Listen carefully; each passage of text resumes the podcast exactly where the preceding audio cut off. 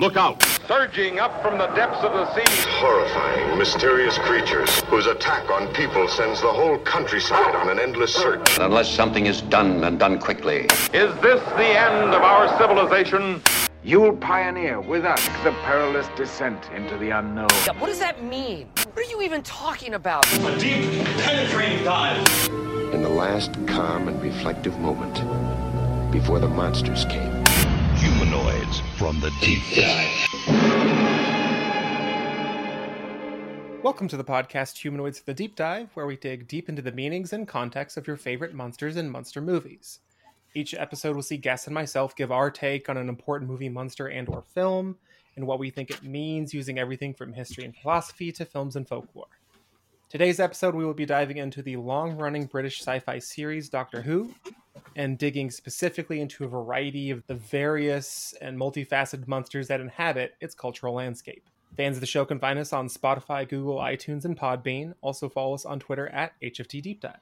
I'm your host, Jeff Ewing. I'm a writer for Forbes, Looper, and I've written a number of pop culture philosophy chapters, edited books. Basically, if it's monsters, I've written about it or podcasted about it, and am probably obsessed with it. I'd like to introduce today's co hosts. Luna Minwi is a horror addict with a deep appreciation for the horrific, the monstrous, and the human experience.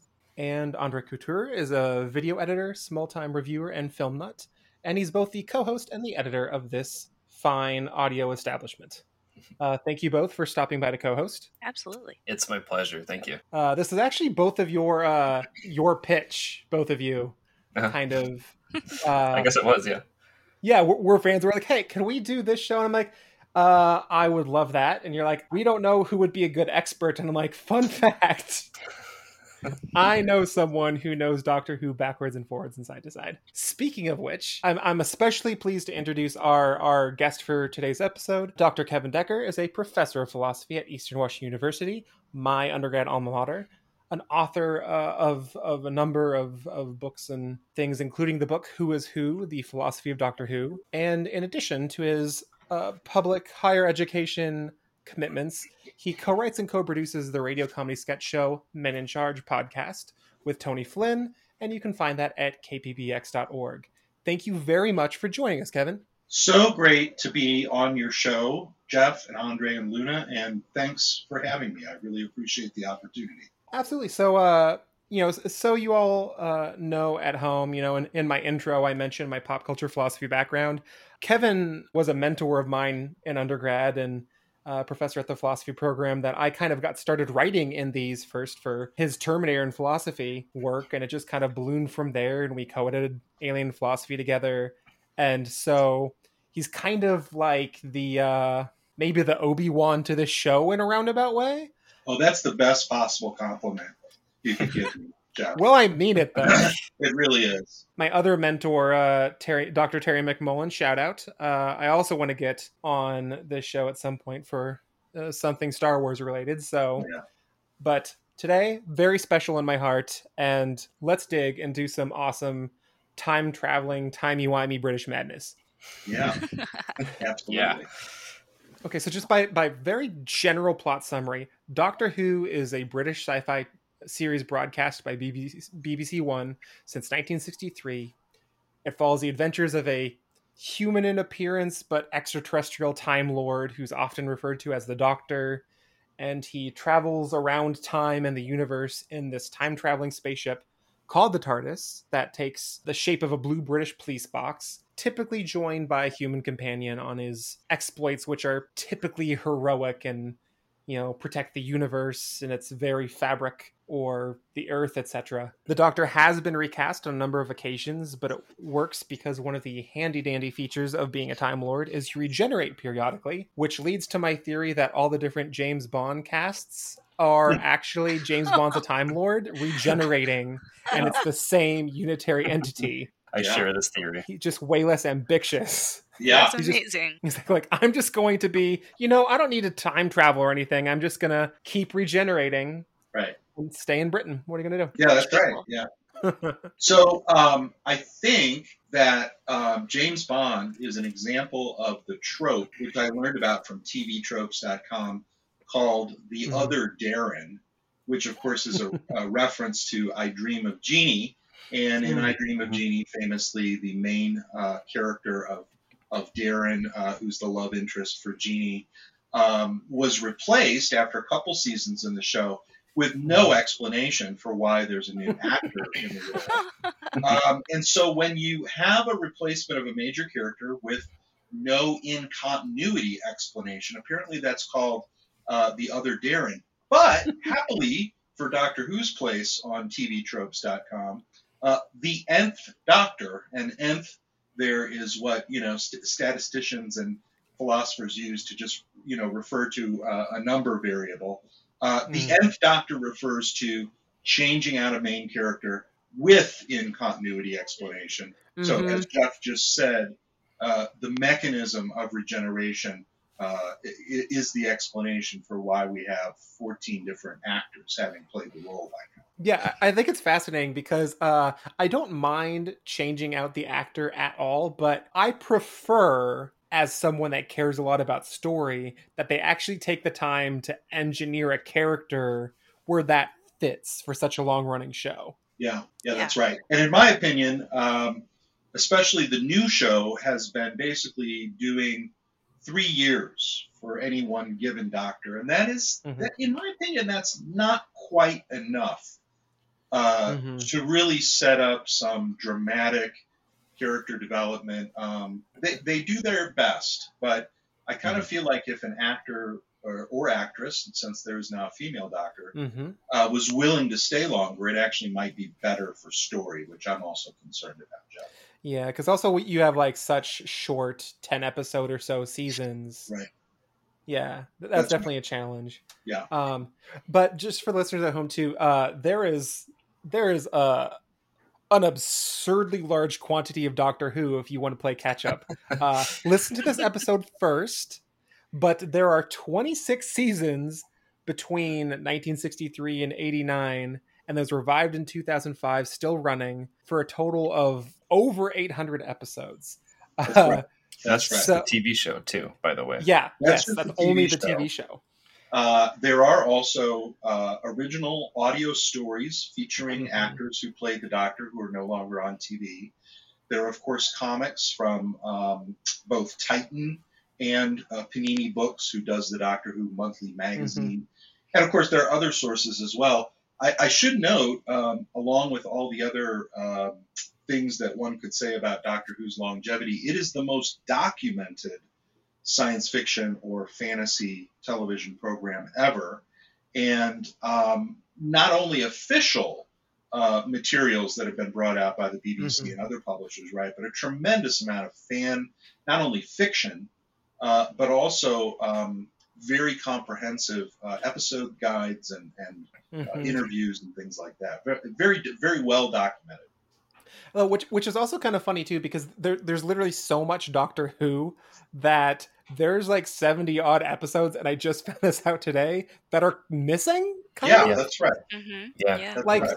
Early days of BBC, I remember uh, hearing something about like they just didn't care about archiving their stuff, and they Yeah. just really wanted to keep empty tapes so that they could continue to tape things to broadcast because they just wanted to squeeze like rub those pennies together. because who needs like- history for a time traveling show That's right. Yeah, that's exactly. right. And, and and you you have to think about it. I mean, you know, my first reaction to that when I was young was, how dare they? You know, and the ones that we get that are black and white that are missing tend to come from uh, Commonwealth countries, former Commonwealth countries like South Africa or Australia, where Hmm. They were distributed and lost. You know, and then somebody finds the reel. But yeah, Andre, what you said was the case. But the way in which we now have recordable, streamable digital media completely changed the way people think about keeping old television, right? Mhm. Um, and that it would even be something that we would want to do for a variety of reasons. Yeah I actually worked in a place uh, which I won't name because they were jerks but uh, where they archived uh, put them on blast uh, very professional Jeff where they archived analog tapes and all sorts of other format stuff from long term content producers, just whoever had a contract with them and digitized and cataloged. So that's a pain, way more of a painstaking process Yeah, than right. someone might think. Um, And and I don't know if Andre, if you're familiar with this or not, but the BBC are not doing the work, but they have commissioned animators, right, to uh, use the existing soundtracks of lost black and white stories, and then they animate the action over that soundtrack. Oh, and wow. you know, it gives you, yeah, it's you know, it's somewhat enjoyable, but it's the best, you know, best thing that we've got. So Right. Yeah. Yeah, if I had to fill Steven Moffat's shoes, which you know I'm going to put on my pretentious hat, if I had to be the showrunner for the and the the brain behind Doctor Who, I would have if if the show were ever wrapping up, which at this point will probably be in 107 years. Um, then I would make the final season about like the Doctor realizing he has pivotal, important missing history, and just redo those episodes flat out yeah, as like a discovery thing. Just cause, why Yeah. not? Yeah, yeah. That's right. Yeah, no, that's a good idea. I feel like it's a way that you could actually like tongue in cheek play that, and you know, it would be like a fun thing to do, but then you'd also be like hitting for the deep seats and back. Yeah, that's true. Um, the the ending that I suggested uh, to no one, just myself for the show, was that uh, after the last story, the last adventure ends, we we zoom back to the Doctor's home planet with Gallifrey. We see a figure laying on a table. Uh, we can't see their their head because there's some sort of helmet covering it. Uh, and as the helmet is is brought up, Mm-hmm. two Time Lords say to this now conscious figure, Well, I think that's enough simulation. You're ready to go out into the universe, Doctor. Good luck. right? So, Oh, I would throw myself through a window. Yeah. You know what? I- I'm going to officially pronounce that as canon now. no, Luna, you don't have to do that because um, as as Jeff and I, I'm sure, have discussed when talking about Descartes and uh, uh, radical skepticism and the evil demon, if all of your experiences are equally dreamlike, then there's no real difference between that and reality. So you get That's true. a long enough run of simulated experiences, and that is your reality. Hey, I'll take it. Okay, good. Don't want you to throw yourself out of window. You know what? Yeah, we've had no on show while recording suicides, and I really want to keep that running. Yeah. I like don't know. had- Like, I threaten to throw myself through a window at least twice a day. So you got uh-huh. one of them today. So we're like we're still in the safe zone. Like we have had on this podcast every day in my office. I have like we've gone so many days without an accident. yeah, that's right. Um, but but Kevin, you had some really uh, fascinating comments you mentioned about the monsters of the series, and Yeah. I really want to hear your perspective. So, um, first of all, I might say thanks for mentioning my book. Uh, it is available somewhere out there by IB Tauris. A couple of the actors from the show have complained to me that it is more expensive than the other philosophy and pop culture books, and so I'd better send them a free copy. Uh, but they're making more money than I am, so that's not going to happen. Uh, but also, um, Damn it, Tennant! no, not David Tennant. No, it's from the old show, so it's less exciting. But Okay, um, but also, I teach um, a philosophical voices in pop culture course once or twice every year at Eastern Washington University. And so, a lot of my thinking and a lot of the research has been motivated by wanting to always um, make that class something fresh, you know, for each new group of students. So, one of the things I like to say uh, to the groups about the, the history of monsters in Doctor Who is it's really surprising that there are any monsters in Doctor Who whatsoever for a couple of different reasons. First of all, um, Doctor Who, unlike Star Trek, Star Wars, Firefly, a lot of franchises, does not have one creator, right? There is no George Lucas or Joss Whedon or J.J. Abrams of Doctor Who. There are a number of figures who brought the show to light um, in 1963 when it was first broadcast. But then what we see, especially through the classic show, is a turnover not only of the actors that are playing the Doctor, but also, as would have been standard for American or British TV at, at the time in the 60s, 70s, and 80s, is a turnover of script editors, a turnover of producers, a turnover, right, uh, a new director for each episode. Therefore, the kind of continuity that is that, that Doctor Who establishes of having certain monsters that come back again and again is somewhat a bit of luck, and, and it has to do with having script editors and producers who are a little bit more continuity minded. Otherwise, it would just be new every week, and sometimes they try to do that, and it's not such a bad thing.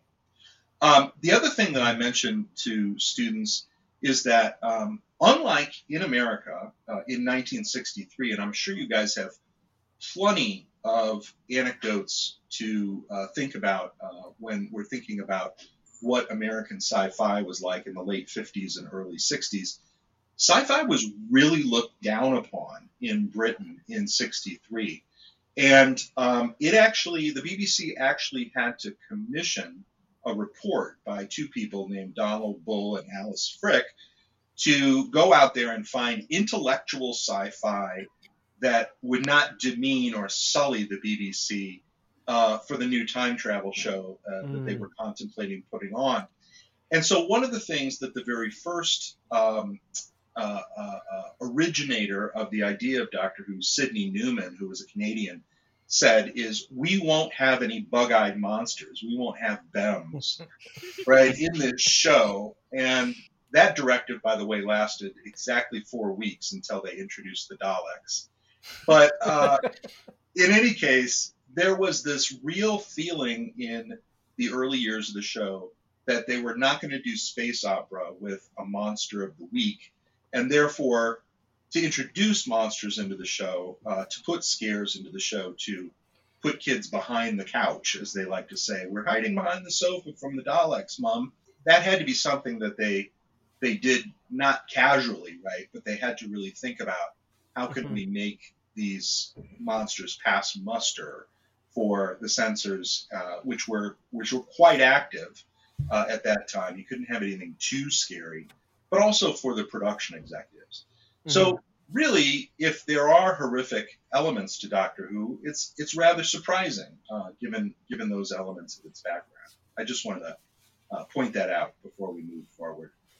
No, I'm really glad that you did uh, because I, I think I mean context is is uh, the context of a work of art is so important to this show and i find it so fascinating mm-hmm. and also we just did like a, a quatermass epi- uh, episode oh good and, so, mm-hmm. and it's just funny to me because i am not at all an expert on 1950s and 60s british sci-fi mm-hmm. but at this point i'm gonna just bs and sell myself as one because yeah, of the caliber Quatermass was a was a big influence, especially on Doctor Who in the seventies.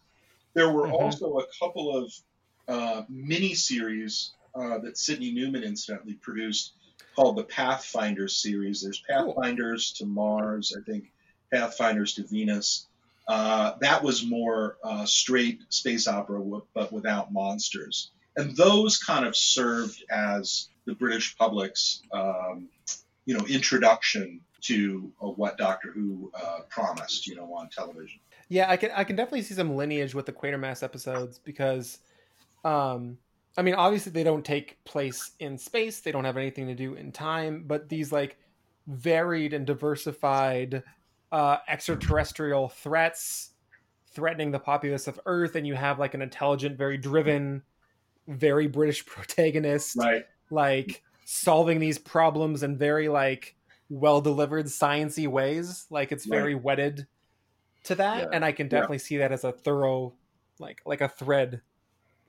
That's right. That's right. And and and also in the creation of the character, the Doctor, you guys mentioned earlier that he is very heroic in mm-hmm. solving problems and and uh, dealing with monsters, but he didn't really start off that way, and he started off as more of a what we might call a Mr. Wizard, right, or a, mm-hmm an old crotchety scientist who sure. is more interested, right, in the science of what's going on, and, and sometimes, in fact, in, in the '60s, uh, would endanger himself and the companions because of that eccentricity. Yeah, yeah, I, I can see that. It's it's very interesting to me too, and and then we can uh, move to our impressions. But uh, like in it, a lot of the earlier sci-fi, there was a lot of attention paid to like, no, no, no, no, no, no people need an explanation, and that's true of American sci-fi too in the period.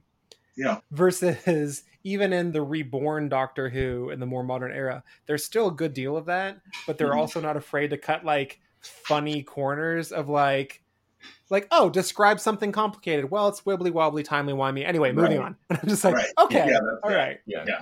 That- don't that- bore the modern audience i get you That's right.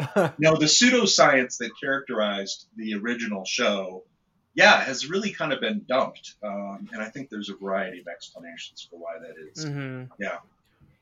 Um, but I, I always love to with these works. Uh, normally we do reviews, uh, and everyone goes through and gives their personal review. But it's a little hard with such a long running show with multiple doctors, multiple showrunners, multiple writers. hmm Uh, un- unless we all have sudden omnipotence that I'm not aware of. So, Sorry to disappoint and you. maybe you all do, but I don't. So, um, like, I just want to give impressions uh, of of Doctor Who as a whole, um, and maybe start with you as our guest, Kevin.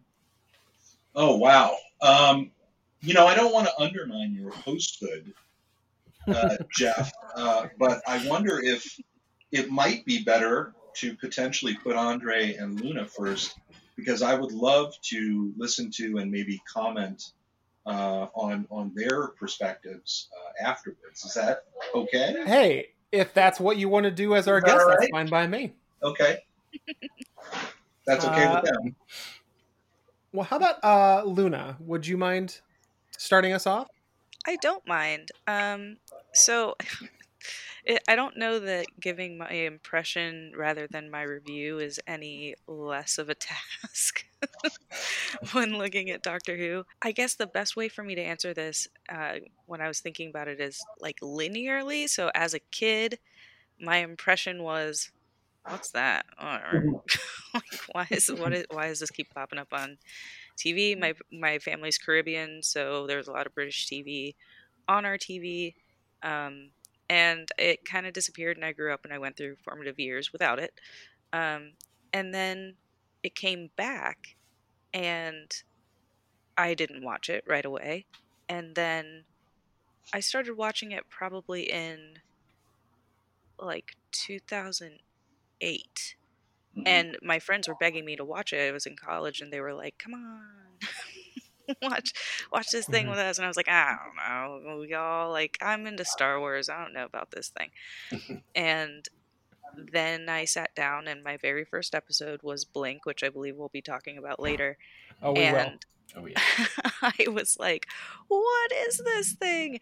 And so from there, I just dove in. I stuck with it all the way through Capaldi on a week to week basis. Well, after catching up, um, bought like all the, like old original stuff, the audio from Lost. Like I was like totally in, and it it's a very it was like a formative moment Mhm. uh, or a time in my life and going back and rewatching some episodes in preparation for this podcast i was like oh i can smell the apartment oh i can like, it's been it's been really interesting um so i don't i all i can say is that it's left quite the impression obviously like because i said i kind of stopped watching after capaldi it, it lost me there for a little bit and i don't know if we're going to talk about that but in general like those those middle years were amazing like the feeling of watching the 50th in the cinema and like all of those moments uh, were Mhm.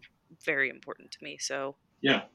yes it it it made an impression and, and that that's um, I actually hear that a lot from students in the Doctor Who and philosophy class. That when they were younger, uh, in middle school or high school, they did actually see the show when it was aired, or a friend got them into it. And so, of Mhm. course, you know, my uh, my goal is to is to try and put glasses on them that allow them to see it at a different level, right? For the deeper meaning, and of course, uh, for what the monsters represent and why why they're scary, right? When we actually think Mhm. about it. So Absolutely. And even Absolutely. going back now, watching it as my current self, it's like back then I watched the seasons over and over and over. Like I wore those things out. Um, Mhm. But going back now after a break and seeing it, I'm like, who does that prime minister think she is that she can talk for the whole planet? Exactly. Yeah, I, I know exactly what episode you mean. Yeah. I'm like, she's she's like, no, I'm gonna blah blah blah blah. I, I'll take leadership. I'm like, um, none of the other national leaders would recognize your authority. One, like Right. Like, oh, you're going to make the call for all of humanity. Neat. That said, the president does that in every movie, and we should call that out too. That's Absolutely. true. Definitely true. Also Yeah. think that that's annoying. Oh yeah, Yeah. like Independence Day through that lens is just like, oh dude, sit down, sit down, man. yeah. Now, the, the correlate to that in the old show is in the 1970s when UNIT, the Unified uh, Intelligence Task Force, or it used to be United Nations Intelligence Task Force in the 70s, uh, would always, the soldiers would always be rolling their eyes at what the Russians, on the one hand, and what the Americans, on the other hand, were doing, right? And they don't, you know, they're they're like the comic book team Alpha Flight from Canada, right? I, always think about you know, like the Avengers going to Alpha Flight and saying, "Help! America's in peril," and Alpha Flight's like, "We're Canadian, eh? Uh, you know what? What? We're not gonna. No, that's not us. You had the wrong guys. Exactly. Well, Luna, thank you so much for sharing your experiences. Yeah. I'm so happy to hear them. Uh, Andre, uh, what are what are your impressions, good sir? Uh, Mine aren't actually very different from Luna's because like I, I was introduced to Doctor Who when I was a kid, uh, not by watching it, but like when I was growing up, uh, we had some neighbors that we we had to go visit and you know dog sit for them every once in a while. And this is back when uh, videotapes were the only way to watch things. I stumbled upon like a stack of videotapes and I was like looking through them because at that point I already got bitten by the movie bug. So I was just, you know, going through their collection, just saying like, oh, what do they have here? And I saw like some very old uh, Doctor Who tapes. I, I don't remember what episodes they were, but they were like some Colin Baker episodes. Um, just something about the covers just struck me as just really boring. So Mm-hmm. I thought that it it was like something that old people were into because those uh, the couple that lived there who needed the dog sitting uh, they were a very old couple so it was like oh this is what people this age watch so i'm not going to watch that so I, I forgot about it for a while and then uh, i became aware of it again when i was around high school age and I, I saw like snippets on like the sci-fi channel. Still didn't really grab me then. But then like i really really got into it when i was in college and i decided to start with the uh, 2009 continuation with russell t davies as the showrunner with christopher Mhm. eccleston playing the the doctor uh, billie piper as uh, the companion rose. And from there i, I was hooked. So um, i pretty much religiously watched all of those up until pretty much the same point where Luna has dropped off, which is somewhere in the Peter Capaldi second series. And I haven't really gone back to the current run Mhm. since, but I have very, very often um, revisited like the, the Eccleston era, the Tennant era, and a little bit of the Matt Smith era. But that's about my scope of Doctor Who in a nutshell. Pretty similar, but it, it still made a very large impression on me. Right. Yeah. Love yeah. it. It's interesting. I actually wonder how many people have dropped out of the show here in the last three or four years. And of course, uh, it, it isn't hard for those of us who know anything about genre TV that, um, you know, there's been a lot of controversy about uh, the last couple of years and the, the current showrunner, Chris Chibnall. Um, I know some people have directed their ire against Jodie Whittaker, the current doctor. I don't think that that's actually fair or necessary. Mhm. Uh, I think she's doing great job with, frankly, a poorly written material. Um, Mhm. So um, that's unfortunate uh, because I've found something, like you were saying, Andre, I really found something to really dig into with all of the doctors from the current show, even if some of them are my favorite, you know. Uh, but uh, but now, you know, uh, it's kind of like, okay, family, it's Saturday night. There's another Doctor Who on BBC America. Come on, we gotta we gotta get this over with, you know. It's like me with watching monster movies at my house. I'm just like, okay, well, I'm commandeering our television, and I'm so sorry, but also not because this is great. Yeah. Um, uh, well, the, the funny thing for me is my my personal hypothesis is that like modern audiences are not as forgiving of like kind of crotchety middle-aged people especially when like a lot of people came into the rebirth episodes and i haven't seen a lot of the capaldi and i have not seen any of the whittaker. Not for any particular reason. I'm sure she does a fantastic performance. But for me it's funny because like i just feel like modern audiences got just really used to like young quirky attractive doctors. Yeah.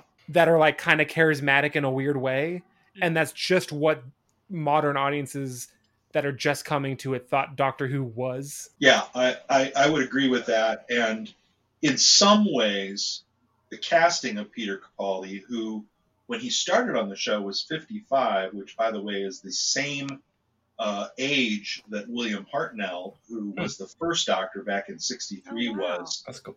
Uh, William Hartnell seems a lot older and, of course, has terrible teeth in the 60s. Uh, but he was a smoker and kind of lived rough. Uh, but in many ways, the casting of Peter Capaldi was was kind of fan service to people who had enjoyed the classic show. And I know Peter Capaldi himself had been a fan, a big Mhm. fan, in fact, and had attended some filmings of some classic episodes in the 70s and, and things like that. So I think he put a lot of thought into the characterization and was was really influenced, especially by doctors in the 70s like Jon Pertwee Mhm. and, and Tom Baker. So I found a lot to enjoy in that because of his thoughtful characterization that attempted to channel the past without, you know, being just just mimicry, obviously.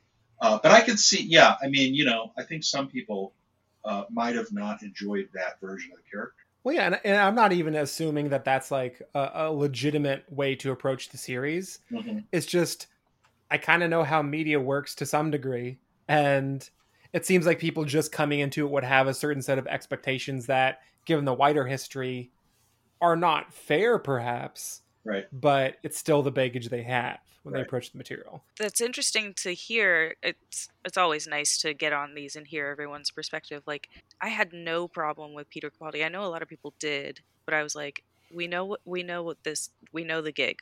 He's gonna die and he's gonna regenerate. Right. You can kick and scream, but it's gonna happen. Mhm. And when he got there, really, his performance was probably the most enjoyable part of his seasons. He is not Yeah. why I stopped watching. That's cool I concur. Um, yes. yeah that's really great because i mean i have no bias against them i just haven't seen those seasons you know Yeah, yeah. Um, Yeah, I will say too, uh, Andre, you mentioned that you stopped in his second season. Mhm. That, in my view, is not only his best season, but it also has several really remarkable episodes. One of which, called Heaven Sent, which is just Peter Capaldi trapped in a castle trying to get away from something called the Veil. Uh, that keeps Mhm. killing him over and over again. It's just Peter Capaldi. There's no other speaking roles uh, is is not only one of the best episodes, but as I like to tell students in the class, I say, you know, this is kind of like Alien. This is one of the finest pieces of science fiction out there. Uh, you know, just as Alien is, I think, probably the best of the Alien films uh, as well. So, Yeah. uh, you know, uh, there there was some really good stuff going on there in the, in the second season. Peter. Yeah, I'll, I'll definitely really have to give that second series another shot because Yeah. I I I was just predicting the trajectory and was like, uh, I don't think I need to see how the rest of this plays out. But Yeah. that's that's very encouraging, and that sounds like a great episode. Doctor Who always has some something some something to throw at you that you didn't necessarily think was coming. So, yeah. Yeah. So I I want to um, amend what I said earlier. I actually just as we were talking realized Blink was not my first episode. It was Oh. one of my first episodes, but my first episode that I sat down with my friends was The Empty Child. Oh. Oh, and that again another fantastic episode and i was like okay yeah yeah yeah yeah yeah i know you've been telling me to watch this forever i'm in let's start from the beginning and then i was like melty trash cans what did you get me into and then eventually I was like, oh, right, right, right, right. No, I'm in. I'm Right. So you don't have to get very far into learning the names and the authorship in the new show before you find out that Steven Moffat, who was the second showrunner, took over in 2010 uh, after Russell T Davies, has written, regardless of the period of the show, some of the best and, and often, like Empty Child and Blink, some of the scariest episodes, and they really hold up too. Uh, I can, I can, I mean, I rewatch Blink with my class every year. It's the one episode that we absolutely must do every year, and Mhm. uh, I continue to enjoy it. Yeah, I literally just watched it. Uh, it definitely does hold up. Yeah, It's funny for me because I never really, I didn't grow up being like a big Doctor Who fan, and not for any particular reason. Like my experience of Doctor Who was, I just didn't find much of it where I was, and then when I would visit my family for holidays and stuff, you know, their holiday episodes are very prominent, and so I'd often watch those. I enjoyed it, and then I kind of got into Torchwood Mhm. Hmm, Yeah. and watched all of that yeah, and it was quite good. Yeah. And it kind of led me to reapproach Doctor Who. But then once I sort of embraced my like lifelong horror sensibilities, I like all of this stuff and that's just who I am. And I should just commit hardcore to being the person that I am. Hell yeah. It led me to kind of appreciate, especially in the the modern runs, uh, there's a lot more like horror sensibility. There's a lot more drawing out of some of the more frightening implications of some of these species Yeah. that for me the world building behind that was very interesting i mean part of the reason why i uh, loved writing chapters in all those pop culture philosophy books or or did the show was because a lot of these monsters creatures species that are a part of our cultural heritage have so many implications and so much depth if we really think through it and that's very true of a lot of the creations for doctor who so once i kind of committed myself to like i really like this thing and have a bit of a knack for it and it makes me very happy i should mm-hmm. just embrace it Yeah. then i started getting into it more after realizing through torchwood that i'm like shit i really like this this weird weird stuff Yeah. The difficulty, of, of course, is to is to study it or talk about it in a way that you deepen your appreciation for it rather than spoiling it, right? Because like yeah there's a reason why there's no philosophy of humor, right? Because when you explain the joke, it's not funny anymore. Oh, I, oh, I get that. Yeah, that Yeah. that's part of the reason why like we do like brief reviews, but this is not a review show. Uh huh. Right. Like Right. it's like no, no, no. We're digging into the ideas and the context and the design and the Right. person behind the mask, and not like oh, let's just talk to death the ending of the show and spoil it for you. Like Right. Totally agree. That's lovely hearing everyone's perspective. And just as as you were saying, Jeff, that uh, like after watching Torchwood and realizing that you could get, you could sort of own your um, your nerd fandom into Mhm. something that's like labeled sci-fi or horror or, or whatever it is, like genre adjacent. That's kind of what happened to me too. Like when I started Mhm. getting into Doctor Who in college. Yeah. I mean, you're going to hear this from everyone who, who went to college, but really, it really opened up my worldview. Uh, so, like, I, I just realized that, like, no one cares. Like, if you just go ahead and, and just be unabashedly yourself about the things you like, the things you like to do. Yeah. From there, I just dived into, like, all of that stuff. And, um, Doctor Who Mhm. got me into uh, like Star Trek, and it's gonna come up in this episode and in future episodes. I'm gonna make some Star Trek comparisons. this everything that I am now, I, I kind of owe to just how Doctor Who just opened me up to the world around me of pop culture, subculture, and just everything film, TV, books, comics, you name it. Absolutely. Yeah, that's actually such a powerful statement and is totally true for me too. And I just didn't think about it like that. Like, I was in college and I got it. I was with, with this friend group, and as you do in college, you hop friend groups and Mhm. things change. And so I was with this friend group, got into it, took it to the next phase of friend groups. And they were like, uh, wait, you don't go to Dragon Con every year? You're going and that like you know i'm going to college in florida as a black goth nerd and they were Mhm. like let's go to a let's go to dragon con my whole world exploded when i stepped into you know the marriott and then i got back and i like yeah it's it really did open up so much for me just like hounding my friends about Doctor Who until they were like, "We're going to a convention." Oh yeah, like Yeah. like my um my convention story because I haven't gone to to that many cons and I kind of regret it. But something that was really informative to me, like in 2015, visiting back home right around the time that they had the 73rd World Sci-Fi Convention in Spokane in my hometown. Yeah. So I did that, Yeah. and it was the just the, I'm like, oh my god, there's so many freaking people like me. Yeah. Yeah, it's that's really lovely. cool. That was the convention where I happened to be sitting for completely different reasons, uh, having nothing to do with Worldcon in another hotel in downtown Spokane. And uh, a guy walks by and I did a double take and I'm like, oh, that's George R. R. Martin. Wow.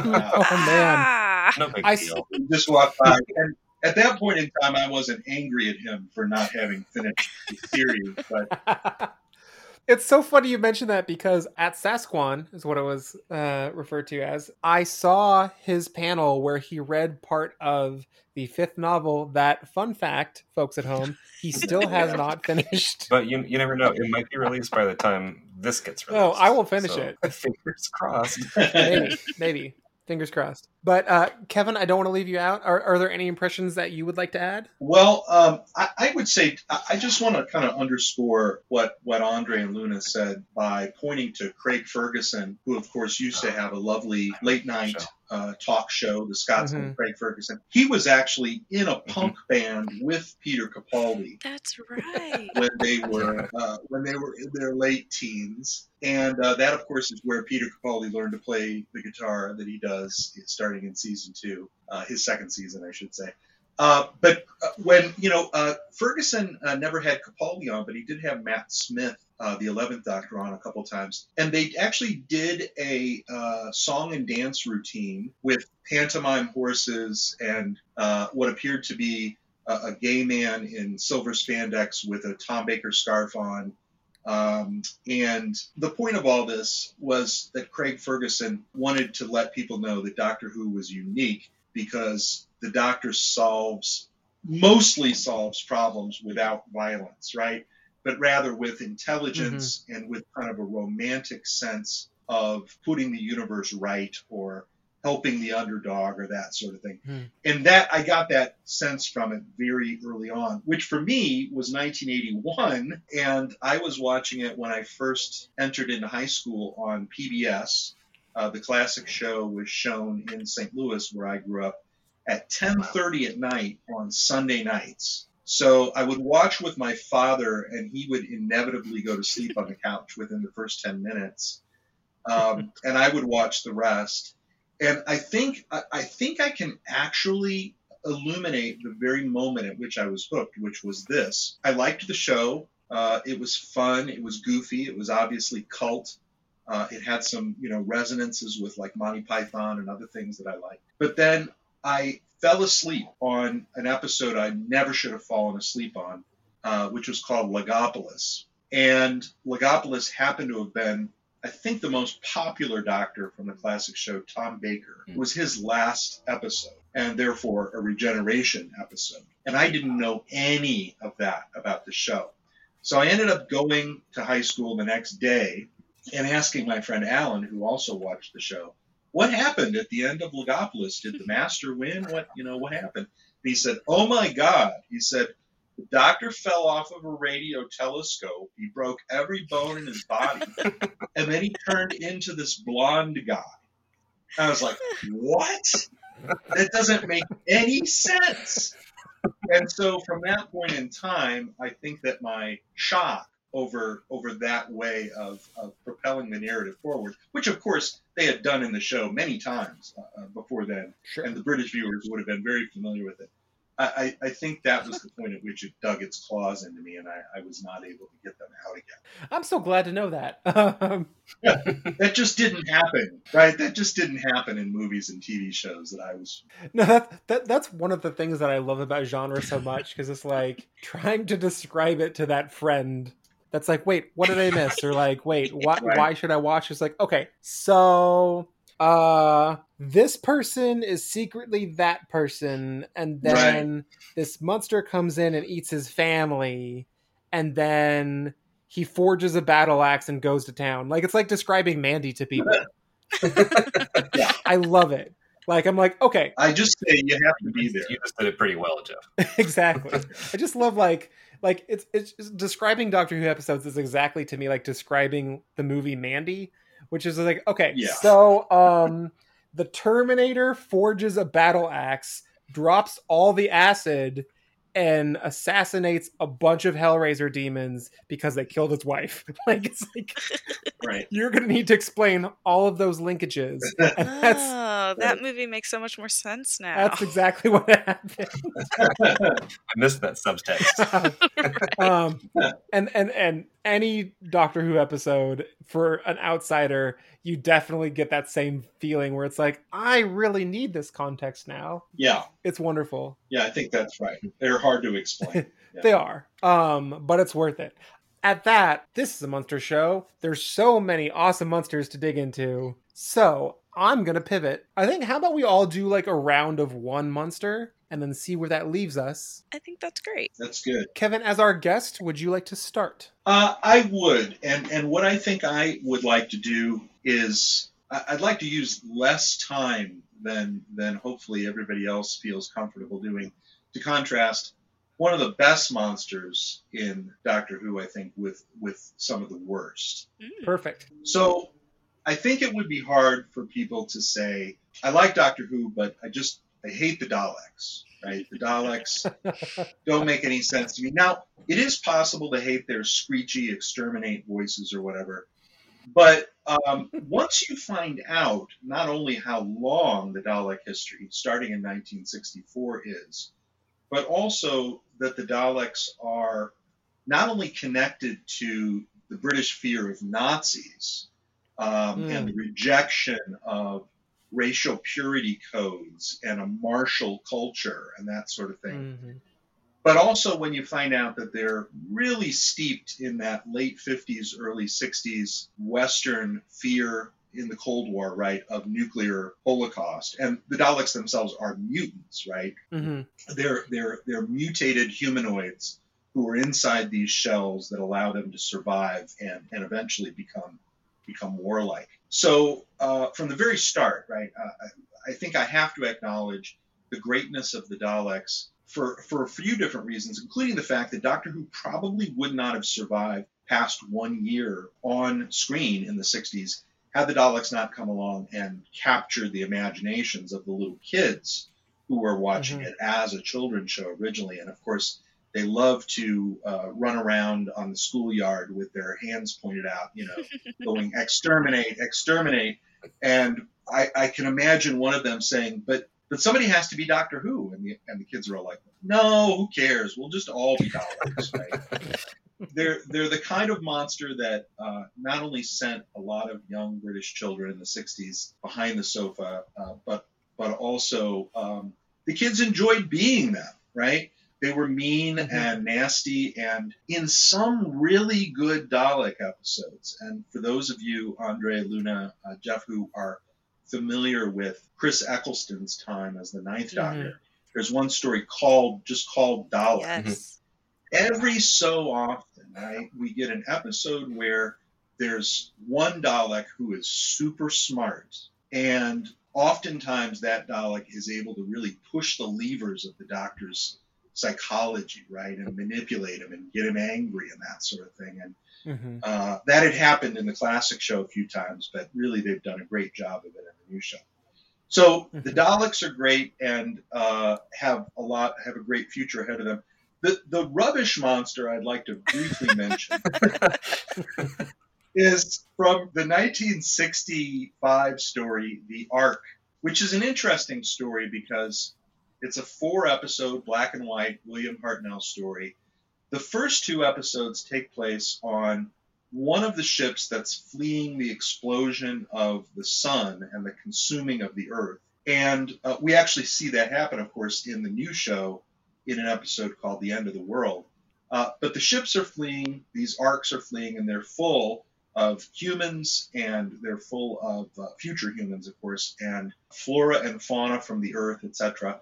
But they also have this alien race called the monoids. Now, like in Pokemon, I always find it strange that there are creatures whose actual you know, name has something to do with their physical appearance, or even worse, like in Pokemon, they say their name, which has never made sense to me. right? But the monoids, as you can probably guess, are these green rubbery uh, aliens about human size who have like a Beatles haircut, floppy black haircut, right? And then um, the haircut, practically speaking, uh, does not allow the, uh, the the viewers right to see the eye holes for the actor in the costume, but the actor's mouth moves one eye, a cyclops-like situation, right?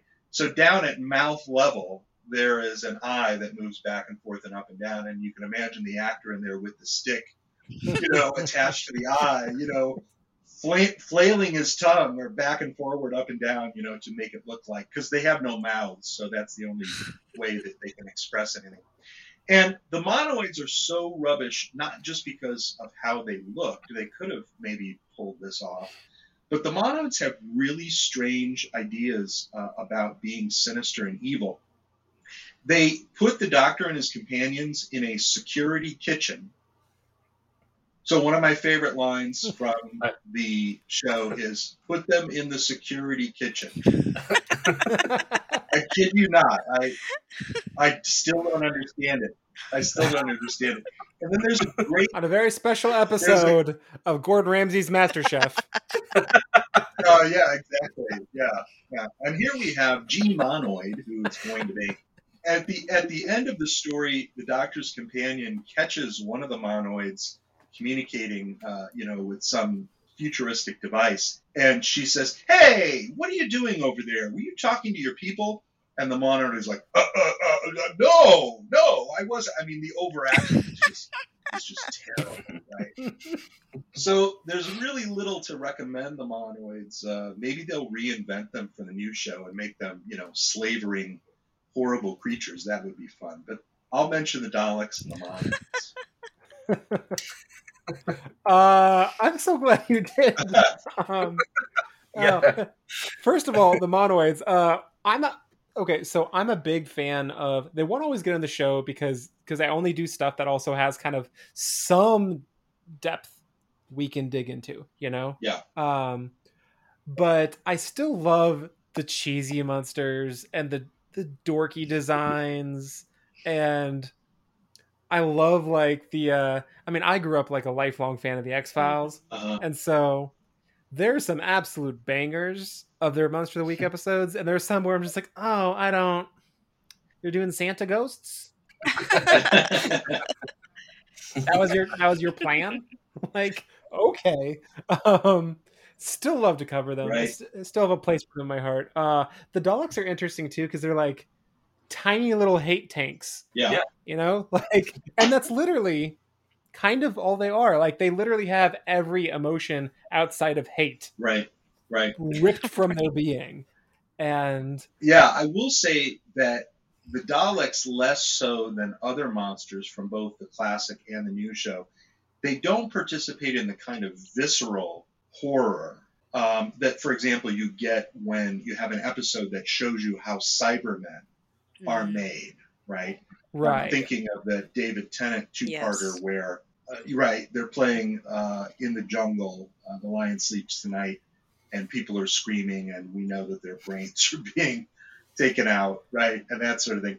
But there was one particularly uh, uh, visceral Matt Smith episode called Asylum of the Daleks Mhm. where he's communicating uh, indirectly with a character played by Jenna Coleman, not Clara, but a character called Oswin Oswald. Mhm. Mhm. And right at the end of the story, when the doctor finally finds her in this Dalek asylum, it turns out that we've been seeing on the screen her her uh, view of what she thinks she looks like, but she's actually been turned into a Dalek. Right? She's inside the Yeah. Dalek casing, um, and you know that's Mm. that's pretty horrifying, um, particularly because I'm Yeah. a fan of Jenna Coleman. So.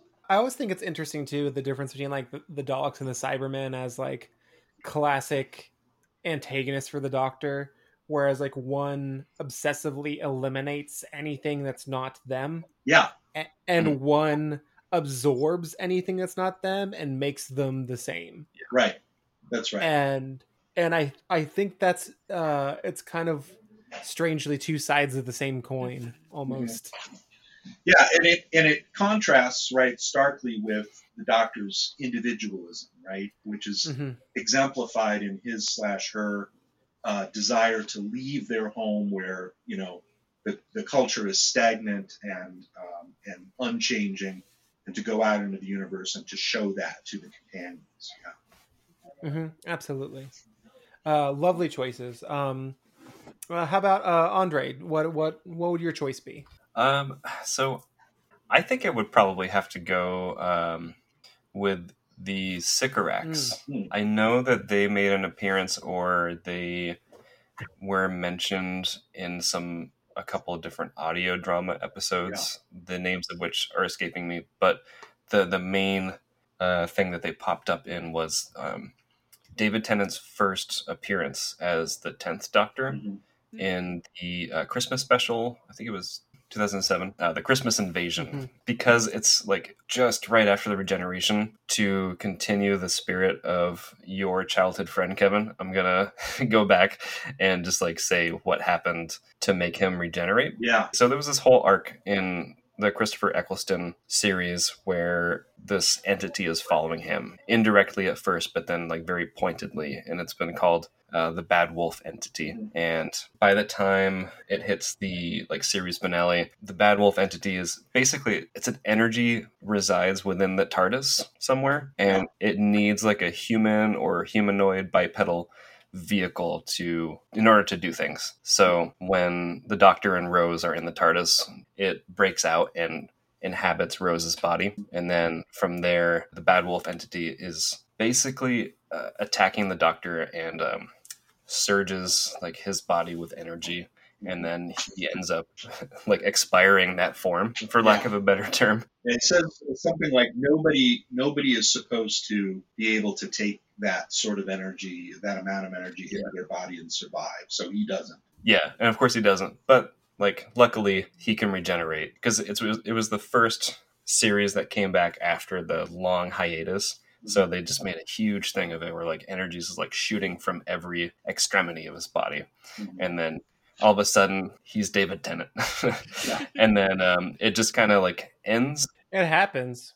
I was David Tennant for like a solid week because it was just like you know you have a hard week. You have you know you take some melatonin, you sleep real hard. I woke up David Ten- David Tennant. What are you gonna do? Yeah, they don't advertise that, but it happens. I mean, like I, I, I got that side effect after my first vaccine shot, but then after the second Yeah. one, I reverted back to Andre.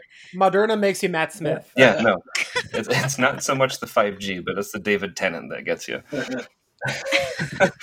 but anyway, um, the the Christmas special opens pretty much right after that, like in terms of time, uh, where the Doctor is like he's alone in the TARDIS and he's just like basically he's just got like an energy hangover and he's just like trying to figure out where where Rose is, where Mickey is, uh, the companion and her boyfriend. He he lands back in Wales. I'm sorry, not Wales, Cardiff, where uh, Rose is and her mom is, and Mickey's off doing his own thing. And so he he runs back into them, and his his energy is still like surging every once in a while. So he's just getting like really fatigued. And um, meanwhile, like at some point, uh, there's been a new prime minister elected as a result of like previous arcs of a World War III scare. That that whole thing. Um, Harriet Jones is the new prime minister, and she's overseeing this joint operation with UNIT, and they've been receiving like these really strange transmissions from space, and they don't know what it is. It seems to be like an, an alien language, and then at some point they somehow find out that they can translate the, the language, and they decipher that they're making threats against Earth, and they don't know what to do. They attempt to reach out to the doctor, but at this point, he's met up with Rose, and they're letting him basically just sleep in their apartment, and he's just like in a very deep sleep. And then these uh, Santa looking robots just appear in like a, a square and they're just they're all playing trombones trumpets or whatever and it just it seems really creepy at first but rose is sort of like not really worried about it but then they keep following them and then they attack them with uh, flames just coming out of the uh, the instruments themselves, and they run and hide and go back home. They try to get the doctor to save them, but he's like he's out, so they're kind of on their own. Uh, but they still have to carry the doctor around. What they end up doing is bring him in the TARDIS, let him rest, and try to figure out what to do. So they decide to go for a picnic.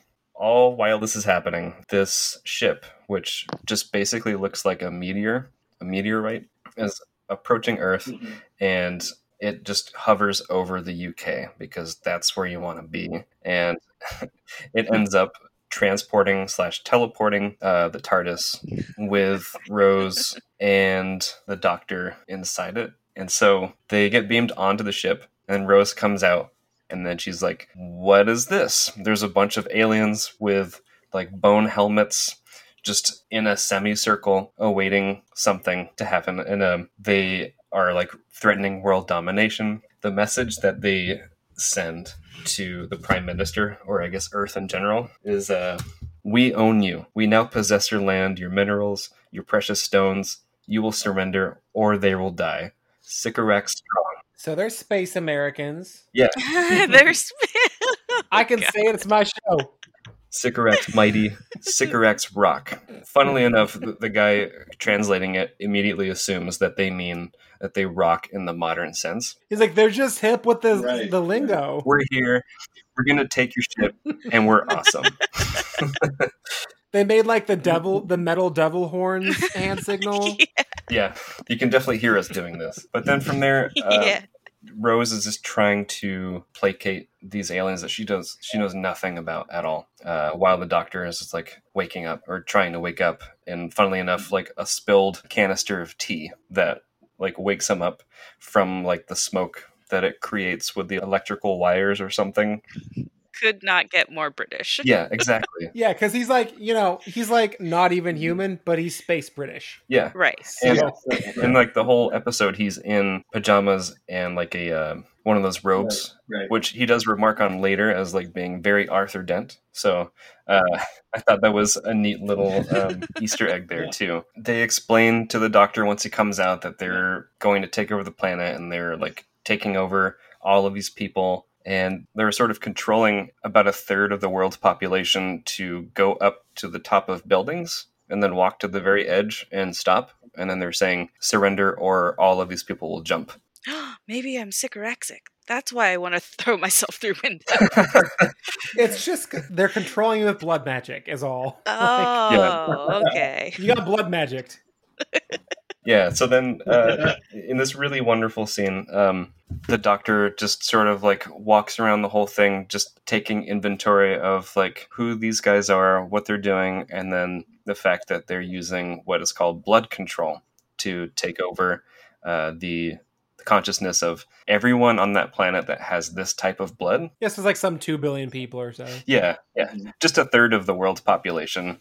No big deal. Yeah, it, it sort of just goes from there of like a, a battle to save a third of the world, Yeah. technically. But the, the Sycorax have like a much more interesting makeup than what they actually show and explain in the actual episode. At first, they they come across as very like Klingon like in design and attitude. They're like humanoid bipedals, but they both have like endo and Mm. exoskeleton Mhm. for protection, and their internal bone structure, I assume, is uh, similar to that of humans. And some of them wear helmets that I'm going out a, on a limb and guessing that they resemble like the skulls of their people or ancestors, although they could be Mhm. the skulls of the ones that they've killed, which would be very on brand. Ornamental hats. Yeah, um, but mostly just to like instill fear in their enemies and their like immediate subordinates. Mhm.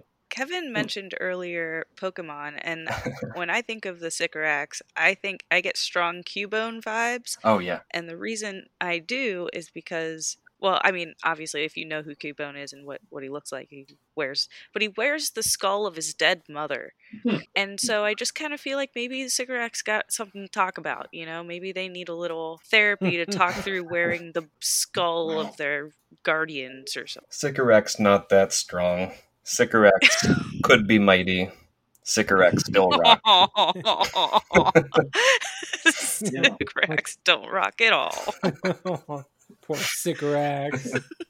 So I, I wanted to mention, Andre, that with the revealing of the Sycorax look, uh, you know, this is an example, I think, of Doctor Who's uh, self-reflexivity, right? It po- it pokes fun at itself and other genre elements, and so we're all wanting to know after seeing, you know, just Sycorax faces or uh, helmets, right, for for half an hour. What do they look like underneath? Well, they actually don't look that different underneath, right? They're just bone ugly underneath as well. well, it's kind of like what yeah. people expected uh, an alien out of, um, you know, the corpse they find on the the derelict starship, right? Yeah. Where people thought like, oh, is because it kind of looks like a, a, a desiccated like skeleton mm-hmm. That's been there for who knows how long, and then you have Prometheus is like, no, no, no, no, no. They just had like suits that look like a desiccated skeleton. Yeah. And they were like, fleshy peoples like yeah. they were like stark white fleshy peoples inside and right. but like the doctor who episode like like no no no the the, the sycorax totally kind of fleshy people with a skeletal inside and outside and like right. they committed to that skeletal look, which is kind of cool. Yeah. They are a skeleton sandwich.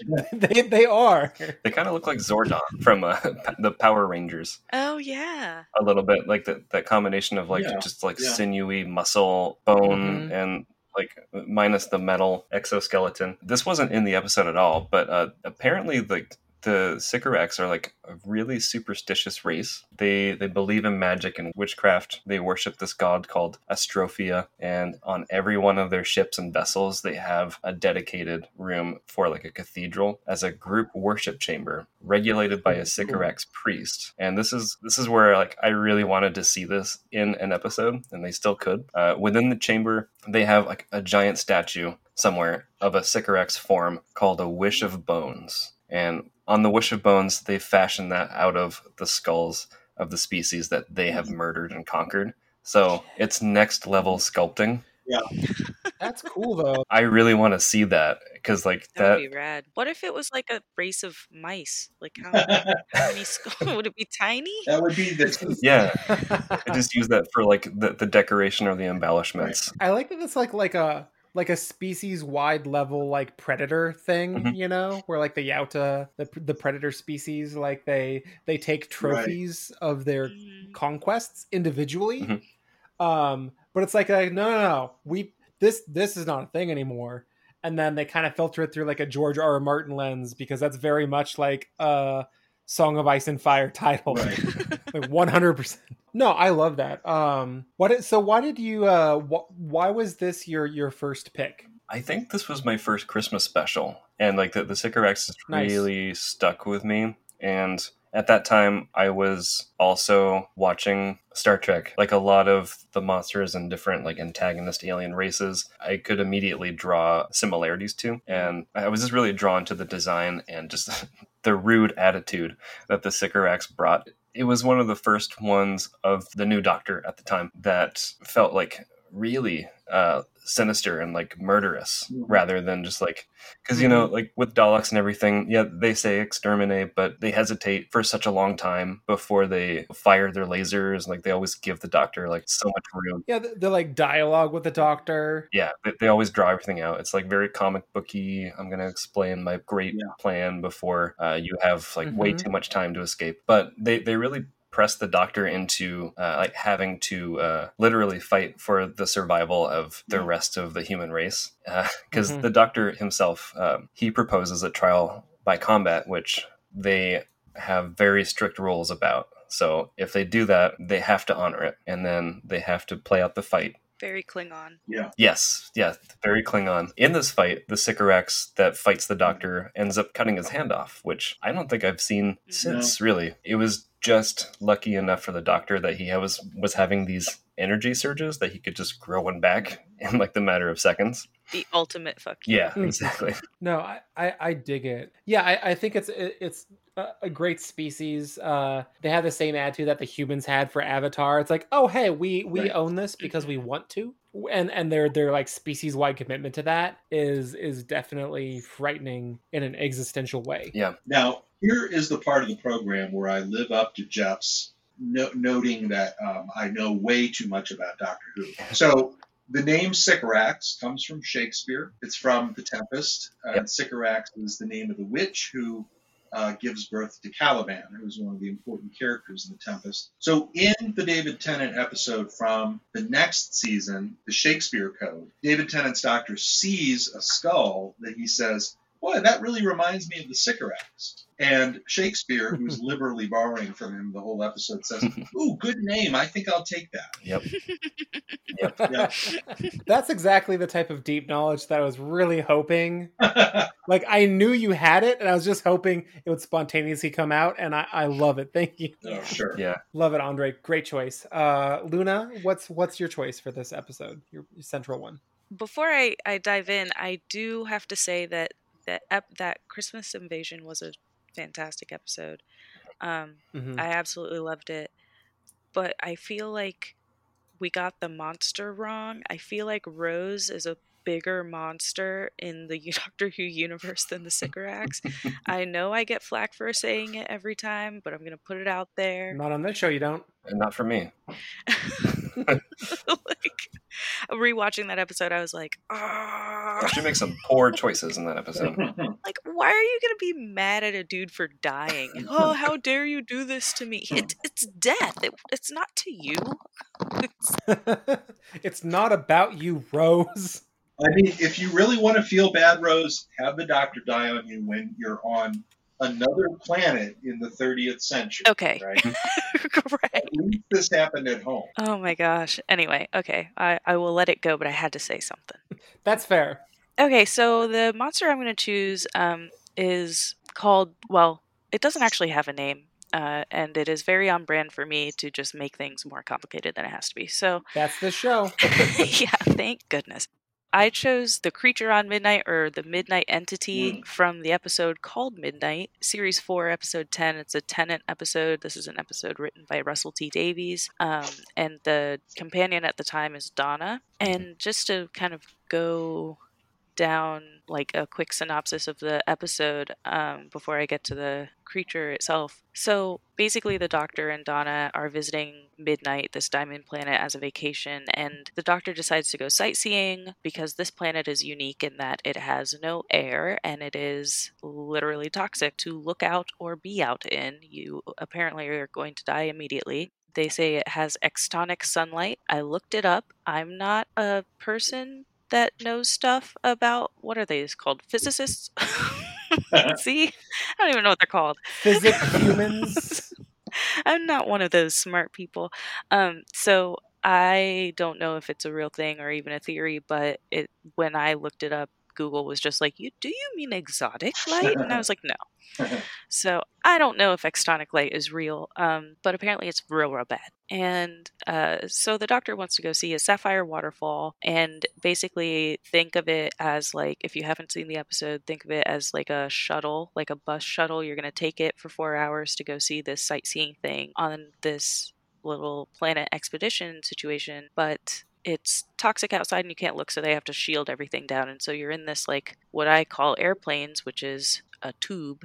You're in a tube going to a place but you can't look outside and you're stuck there with the people.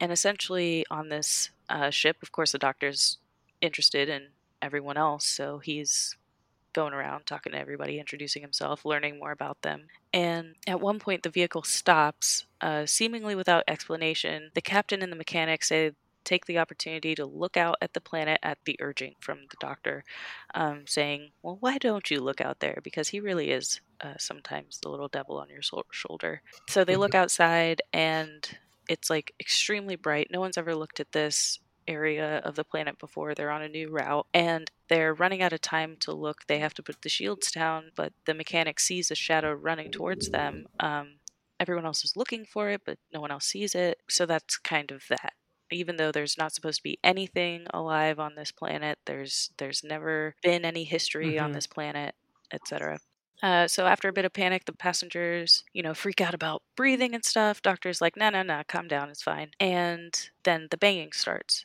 And this is where it kind of feels a little bit more like a horror movie which of course got my attention curled up mm-hmm. in my bed watching this episode. And so there's banging all around this vehicle tube situation. And of course, the scientist that's not the doctor on the flight whatever expedition is insisting well it's impossible. There's no way something is out there because it's it's toxic and blah blah blah. But the banging continues and then happens on the main door. One of the passengers knocks three times and the creature answers with three knocks. Mhm. then the doctor uh, tries four knocks. It replies with four knocks. One passenger is panicking uncontrollably her name is sky and basically the knocking kind of travels across the vehicle to where she is and then there's this big explosion the cockpit's gone and this passenger that was panicking is now frozen and and not responsive anymore Mhm. which again very horror movie-esque Mhm. everybody else is on one side of the vehicle and she is over on the other side all the seats are ripped up and she's Yeah. just like shaking Luna, I, I didn't want to interrupt you per se, but uh, they're channeling a little Blair Witch Project in her right. She's Yes. turned away from Mhm. the rest of the people in the tube, and she just will not respond to them. It's very, very chilling. Absolutely. Yeah. No, thank you Mhm. very much. Feel, interrupt all you want. Um, yeah, that that's absolutely true, and it it's just a, an incredibly eerie feeling, and it feels claustrophobic for all of the ways that it's being filmed. And so the passenger remains not responding, and of course the doctor is going to get really close to her and start trying to figure out if she's okay. And this is where the repeating starts. So now everything that anyone says on the vehicle, she says. She says it in her own voice. It's she's not mocking anybody's voice. It's just her own voice. She's repeating exactly what they say, um, and everyone starts freaking out, of course. And then eventually the repeating stops, and when it starts, The repeating yes, stops. the repeating stops. The repeating and stops. Then, I'm just kidding. oh, Jeff! Oh, I got you. Oh, you got me. Oh, I'm gonna have to get you back. You've opened the floodgates, sir. It is on. It is recorded. I'm tipping. I'm tipping my hat to you. oh my gosh. Ah, oh, and I'm like, as I'm saying all of this, I'm like getting excited about it. And then you do that, and I'm like, ah! No, continue. I love it. so at, when she starts speaking again she's in sync with everyone which of course is extremely uncomfortable for everyone they're like what how is she doing this is she predicting what i'm saying and the whole time she's saying what they're saying in sync with them and then the next turn it feels like in in the episode is when one person who is the flight attendant says the words we should throw her out. And suddenly rather than panic about what she is and what how is she doing it it turns into panic about how do we how do we kill her? How do we get how do we get rid of her? The doctor of course resists this movement among the passengers um, and he d- does in their defense get a little cocky where he's like well i'm special Mhm. and it's i mean he is but you know sit down. And uh, so um so you know he's like i'm smarter the, uh, you know don't kill her and then they're like well bitch i'll throw you out. So they start thinking you know going down that road and then the repeating passenger sky stops syncing with everyone except for the doctor. So then they're just like oh yeah definitely throw him out. Uh, of course there's always one person on on board that's like no this isn't him it's her it's something else whatever. But of course they're all riled up ready to mm-hmm. do whatever they need to do. Is it her? Is it him? Is it her? Is it him? And then the repeating passenger starts saying what the doctor says but before he says it. Yeah. and that was one of the like eeriest feelings i've felt watching a doctor mm-hmm. who episode of just like watching the doctor shaking and almost crying Yeah. As Mhm. this monster has essentially raped his voice. He's he's he's stolen of choice. He's he can't move, and I mean he's powerless. He's absolutely powerless, but he's still alive and there. Um, it's it's such an incredible scene and so well acted, so well directed. Mhm. Great act. Yeah. Yeah, and you can see him like really just like trying to fight it Yeah. but like he just Mhm. can't he can't break it It's kind of ironic too because like uh, that's that's Tennant, right? yes, Because he later plays the Purple Man in Jessica Jones. right. Whose voice right. can control and manipulate, manipulate her action. So later, Yeah. he kind of does the same th- thing as another character to another character. And so it's like a fascinating con- like continuation to watch him be subject to those controls. Absolutely. I, yeah, I, I felt exactly that way when I was watching Jessica Jones. I was like, whoa, reverse midnight. Uh, They should have called it that. Uh, yeah, I'm, I'm sure a lot of comic book fans would have taken issue with. um, so essentially, as after this whole switch happens and everyone uh, is is freaking out about his voice being in her body, but not his words. It, it's bizarre. It's very difficult to explain, and of course, I picked a Yeah. weird thing to try to explain on a podcast. But Good. just go watch the episode. yeah, so that's that's I would say, Luna, it's a great choice, a very scary episode, and it's an example like the Weeping Angels, right, of a kind of cerebral monster presentation, mm-hmm. where you know what they're doing, what the monster there is doing, is not in itself frightening, but because of the the filming and the acting. And, and one is thinking about it, and then and then when she starts getting in sync, and then anticipating the doctor, that's really the frightening part because how are they doing that? Right. Mm-hmm. And then the voice changes as well. So it's not entirely his voice. It starts saying like his phrases, but flippantly and smiling, like Allons-y, molto bene. Yeah. Like it, it was, it's extremely disturbing to watch. Mhm. And I'm just so thankful for all of the artists that went into that episode. It's, it's one of my very, very favorite episodes of Doctor Who. It's a great choice because because like like not only is it a thing that shouldn't exist where it exists, but then also like it's in your head and knows you more than you do, right? Yeah. which is terrifying. And then Right. there there's this moment where the doctor is is staring at into Sky's eyes. Uh, this is like at the beginning of the repeating when it's still repeating everybody, and he's asking like, "What do you want? Do you need a body? Do you need a voice?" Is like asking the monster what agency it needs. Like, what can I get you to help you? It's like, what is and of course, me being me, I'm like, ooh, that's like a peaceful revolution. It's like people like asking, what do you need to, to get what you, you know, what do you need to get what you want and get the equality that you're seeking? And it's like, bitch, there, there ain't no equality with like being nice to me. I'm going to need you to just throw the whole police out. Yeah. So like I just Yeah. feel like there's a um I don't know. It's it's such a fascinating. I could talk about it forever and ever. Um so I won't. Uh, but I do want to mention the poem that is said on the well, it's an excerpt from Goblin Market by Christina Rossetti, Mm, um, Yeah. which I just I love in the context of this episode.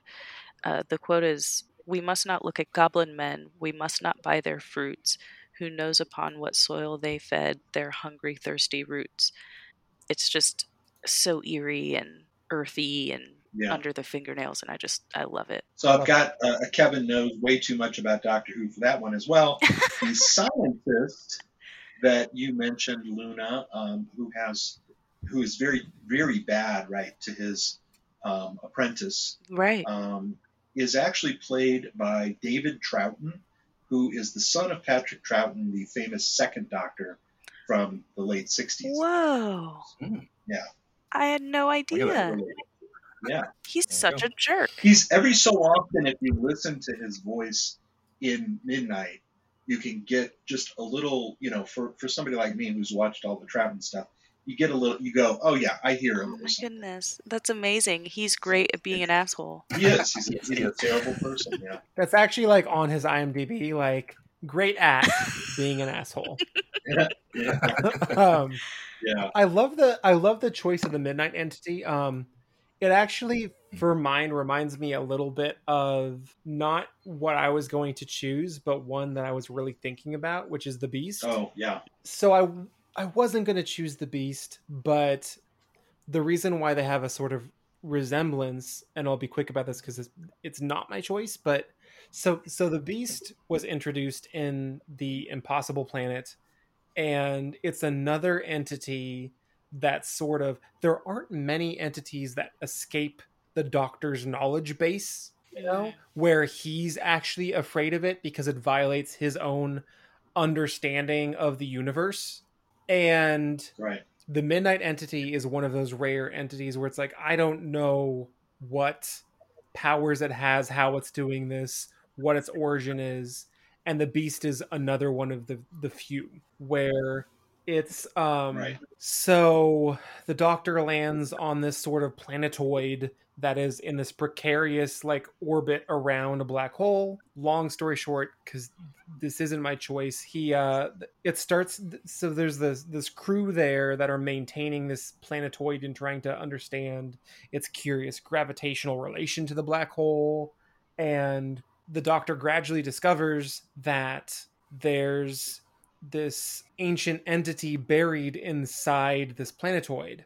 It is hypothesized that it is the origin. It's not Satan per se, but it is like the larger, hmm. scarier, more eternal, demonic origin for all of these intergalactic species versions, like like mental hierarchy versions of what a satanic entity would be.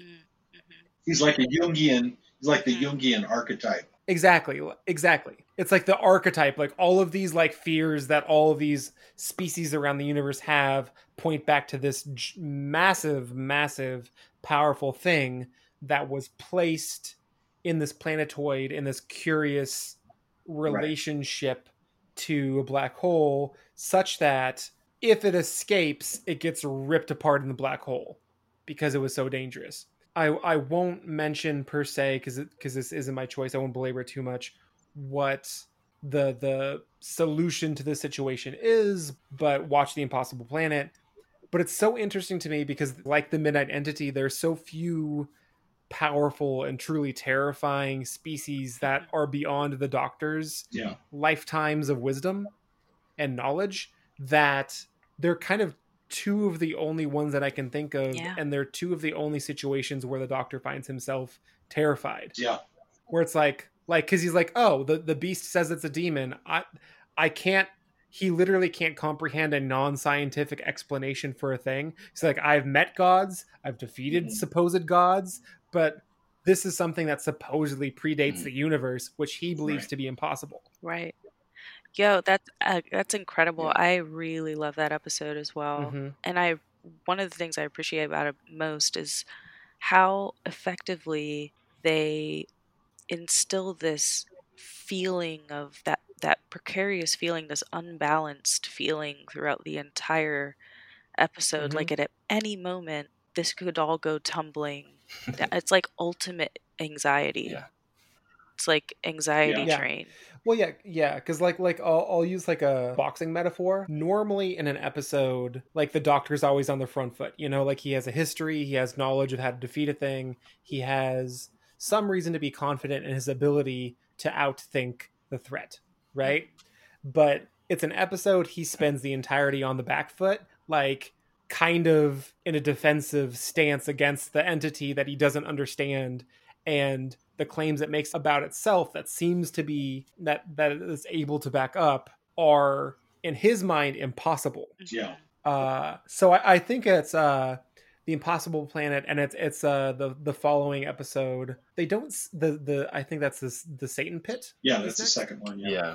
Yeah. they don't have currently a huge mythos impact but it's a wonderful like two pack of episodes that literally challenge his conception of the mm-hmm. universe and make the doctor afraid throughout and they have a satisfying resolution it's just a great set of episodes they're not my choice but it's like the midnight entity is such a great choice and it reminds me so much Yeah. of the beast Yeah. so Awesome. Yeah. I had to throw that out there.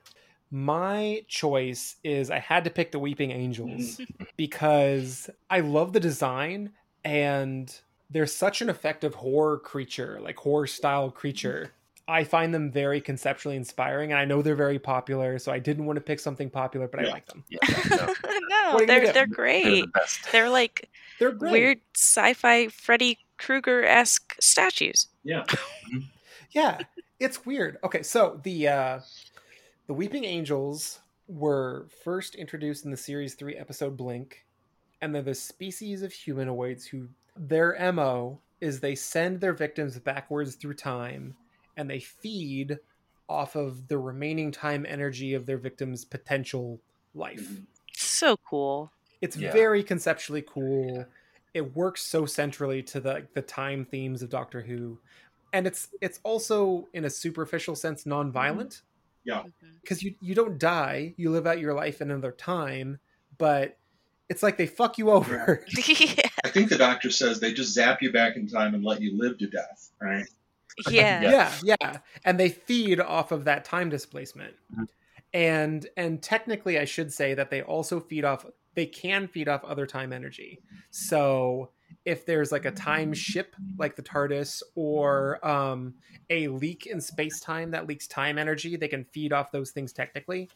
But their main mo is to just you know f you send you back and then eat your future Right. in a way and the other interesting thing about them is it become uh, quantum locked. So if you observe them, and this is what I find most interesting, they effectively, as far as you're concerned, turn to stone and become a statue while you're observing them. And when you're not, they are a living predator that can move faster than you know you you can't Yeah, blink yeah. basically and and that's actually the reason why they're called weeping angels because they always appear to be weeping covering their eyes so that they don't accidentally quantum lock each other in like a perpetual stone Right. nature so there's like uh four episodes really that develop their mythos and so in those four episodes we see them mostly take the form of angels sometimes as like little Yeah. cherubs as younger versions and they also can convert other statues to be kind of like Mhm. them. When they're in attack mode, they'll turn from looking like literal statues to being um, more visibly monstrous with fangs Right. and claws. So, yeah, and I, I love it. So th- their notable episodes include Blink, The Time of Angels, and Flesh and and, and then its follow up Flesh and Stone, and then The Angels Take Manhattan, which has a massive evil angel statue of liberty. Yeah. it Um, does. Yeah. Right, I And- forgot yeah. about that. and that get and that's definitely going to be the image for the episode. yeah. Good. saying it right now. Yeah, no, that would be great. That would be great. Um, these Yeah. again are you know examples of the kind of cerebral monsters, and Steven Moffat is really good at creating those. The Empty Child is another one, right? Because Mhm. on the face of it, the Empty Child is just a little boy who has a gas mask on, who all, all he says is, "Are you my mommy?" Right? Are you my mommy? But Mhm. uh, yeah, they're, the Weeping Angels are so great that I dedicate like two weeks to them in my Doctor Who and philosophy class, and have developed a presentation about quantum physics that you know talks about the quantum lock and and that sort of thing. Um, so I'm glad Yeah. you brought them up. You know, No, I love it so much because like the I mean, first at the most superficial level, the design is cool. Yeah. You know? Like Mhm. especially like on Earth, part of the reason why they're such a menacing threat is because we have so many statues and they can become right? anything hypothetically could be one of them. Right. And then we learn from uh I think it's the time of angels in flesh and stone that their image in your mind can infect you and manifest them and create new angels. Which I Yeah. thought was so Mhm. cool. Right.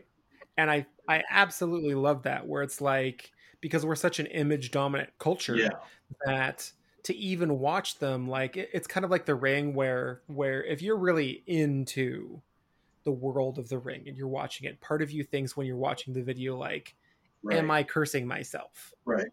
But with the angels it's interesting too because we establish from amy watching the footage of the angel right. and then it infecting spoilers uh, infecting her and manifesting one as a reproductive element that our watching the angels puts us at threat of being infected by the angels in a way that not a lot of Right. shows or films pull off What I was going to say is when I watch that in class with students, I point out the at the end, um, and there's a great ending, right, to where they keep showing you Mhm. uh, pictures of, of common statues in London, I guess, or whatever. And the implication is any of these could could be a weeping angel.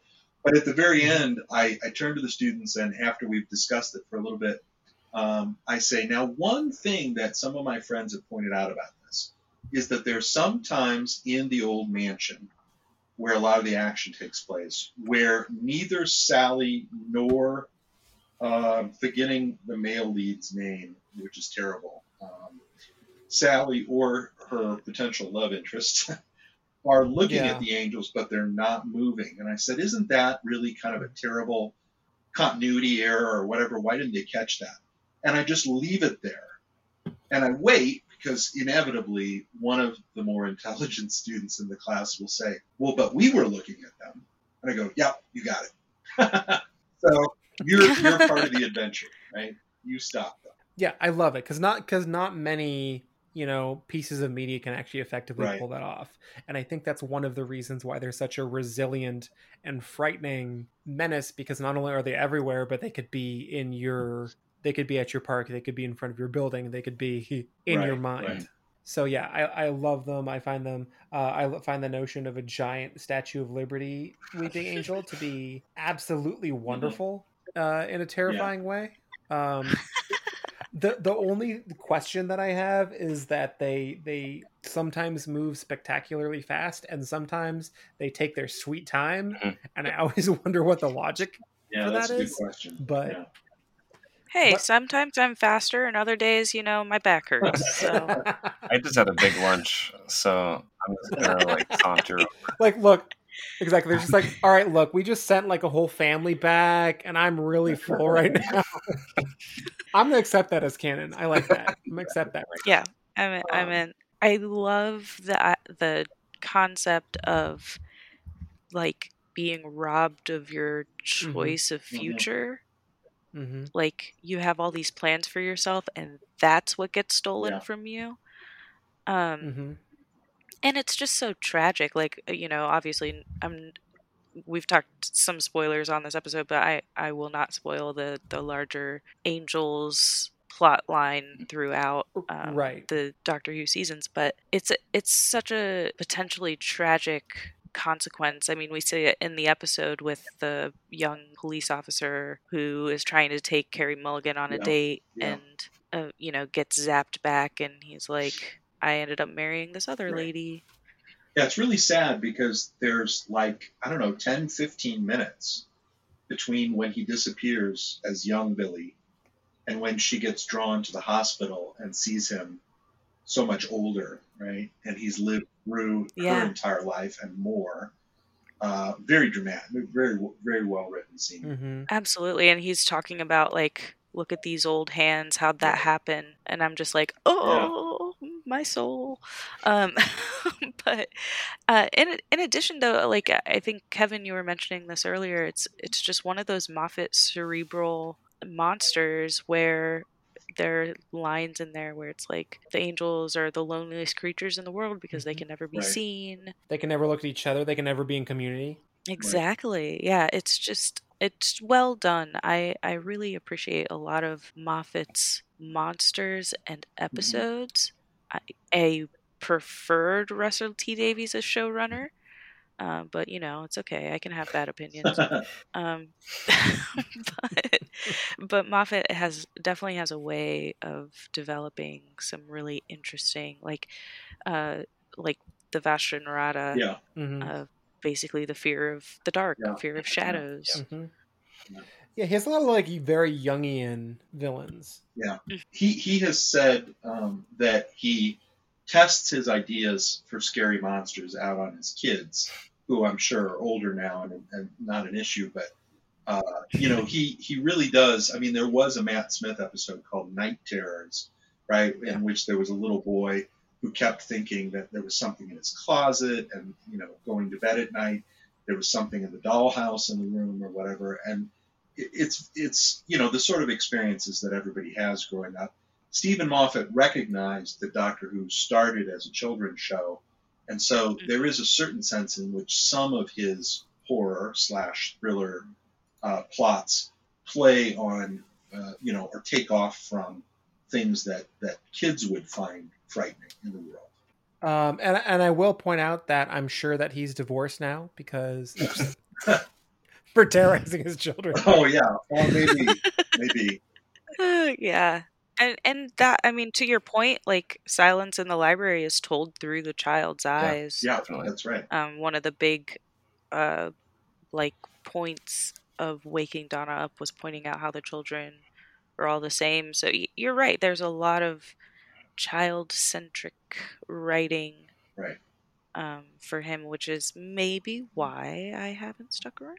There, there's also a lot of interaction between the Matt Smith Doctor and children in uh, in his episodes, and Yes, that is true. you know, I, I think he wanted to play on this idea, and it comes through even in Matt Smith's first story, The Eleventh Hour, that the Doctor is kind of like everybody's favorite imaginary friend, right? Who can do anything. Well, even down to that episode where he's on, um, I'm forgetting the name of that planet, but um, oh, Trenzalore. Trenzalore, thank you. Um, Mm, But he's on Trenzalore for a very long time and becomes an old version of himself. And even still, his final Right. moments on the planet, he's connected to this local child who's like, I, but I want you to be here. And he's engaging with that child as though they're friends Right.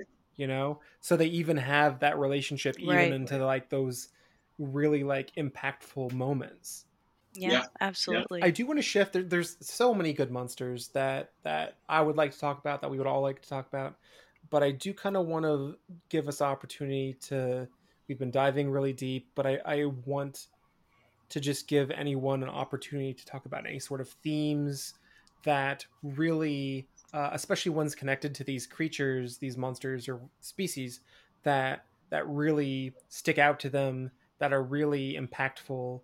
Going back and watching these, as I've mentioned, has been quite the experience um, in my current self. And I wonder if, I don't know, 100 years from now or 50 years from now, people will look at American sci fi and television and be like, man, they're afraid of fascism. As much as we can look back at British sci fi Mhm. back in early Doctor Who and then again in later Doctor Who saying, wow, this is all about fascism. Yeah. like, Yeah. um, I just noticed so many parallels there. Kevin had mentioned it earlier in the episode. I have also been seeing a lot of a lot of there's a lot about being robbed of choice Mm-hmm. Mhm. uh, that I think is important to name because it really is one of the most common fears for every human, regardless of who you are, where you live. In some way, there's a threat of you losing your choice, whether it's real or imagined, and that drives a lot of decision Yeah. in our daily lives and and outward from that. So. Mhm. Um, Yeah. it's just it's interesting looking at how often that shows up in all of these you know episodes that I've been watching over and over and over since I was in college. Well, I would say that like Mhm. just to to add to your um your commentary, uh even for a lot of American sci-fi, you see a lot of those themes in terms of major villains, right? Like you That's true. you can see that I mean obviously in Star Wars, right? In America. Oh yeah. where the the empire is literally modeled after the Nazis. In Star Trek, you have entities like the Borg, and ah, Oh, Borg are that so are cool. like, you know, they'll they'll literally make you one of them because they want absolute totalitarian control over the universe, and resistance is futile. So you definitely see Yeah. that in the Western powers that oppose the Nazis, and I, I think it's still like a very poignant theme today because we have like a weird contemporary like fascism is popular among some sectors of the american populace for some reason so you Mhm. are you you have these like monolithic totalitarian threats that invade a society and that keep cropping up in ways that make this content relevant again and again and again unfortunately Mhm. Right, and then that leads to the fear of choice being robbed from you, and so there are the folks that in their daily lives are having choices torn from them, and there are the folks that believe that they're having choices or they will have choices torn from them, uh, such as wearing a mask, for example. Um, Yeah. and so the, when we're looking at w- why are we at where we're at? I mean we all live in america. I actually don't know where you live kevin. I assume that you're living in the us I, I'm barely still in the U.S. Spokane, Washington. okay yeah. You got a toe. You have a toe here. So yeah just uh, it's just interesting thinking about like so why is this fear you know in every piece of media that i've been consuming? And it's like well everybody's afraid that they're losing their choice Mhm. um, whether real or imagined and then it's like well how do you convince people that they're not actually being oppressed One of my one of my favorite uh, philosophers, the German Friedrich Schiller. He's really better known for plays and poems, uh, but he was an aficionado of Immanuel Kant's uh, work on aesthetics.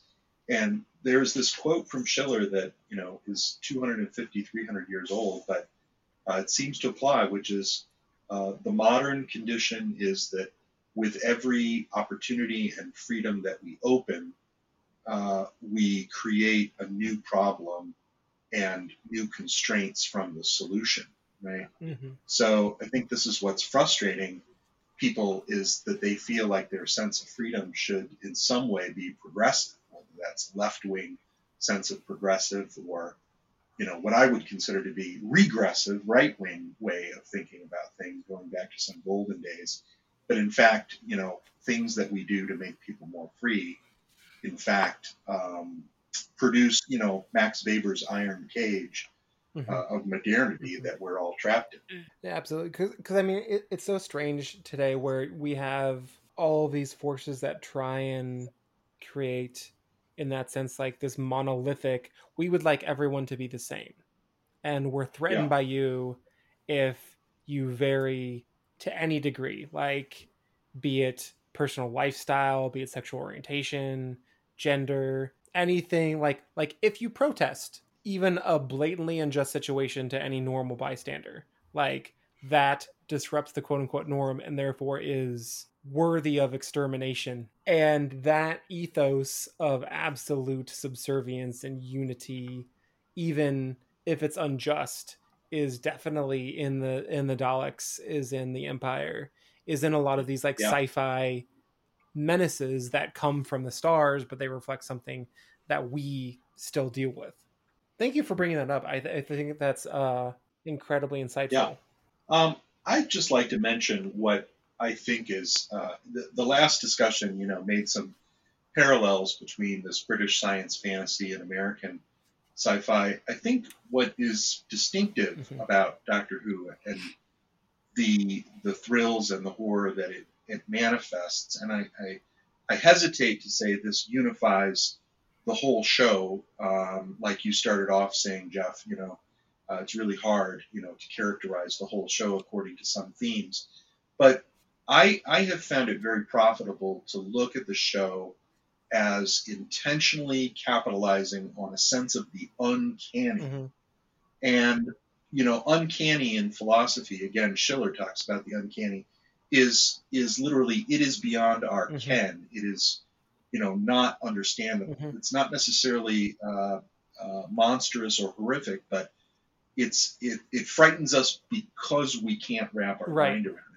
And the way in which Doctor Who distinctively does that, and this is part of its Britishness, I think, is to take things that uh, people don't find frightening, that you just encounter on a daily basis, and make them frightening, right?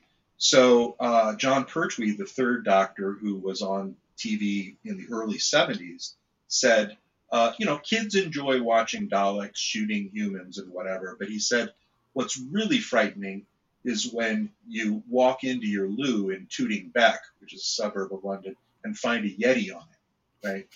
So uh, the example is, is a little bit ridiculous, but both the old and the new show do a lot of work in taking the normal and and making it uncanny, making it Mhm. strange or frightening or mysterious or whatever. And I actually think that that's a really good um, a, a really good theme to have in a show that you follow because I believe that it actually encourages me and probably other viewers to do the same outside the bounds of simply consuming the entertainment Right. in the real world. Uh, so, so I like that theme as describing kind of what's distinctive about Doctor Who's way of frightening. No, I, I I think that's really insightful. I, I like it a bunch. Um, I like the series a bunch because uh, so in in our Quatermass episode, we talk about how in all these successive films, there are these almost cosmic horror sorts of threats. You know, like on this show, we keep coming back to cosmic horror because conceptually, I really like it.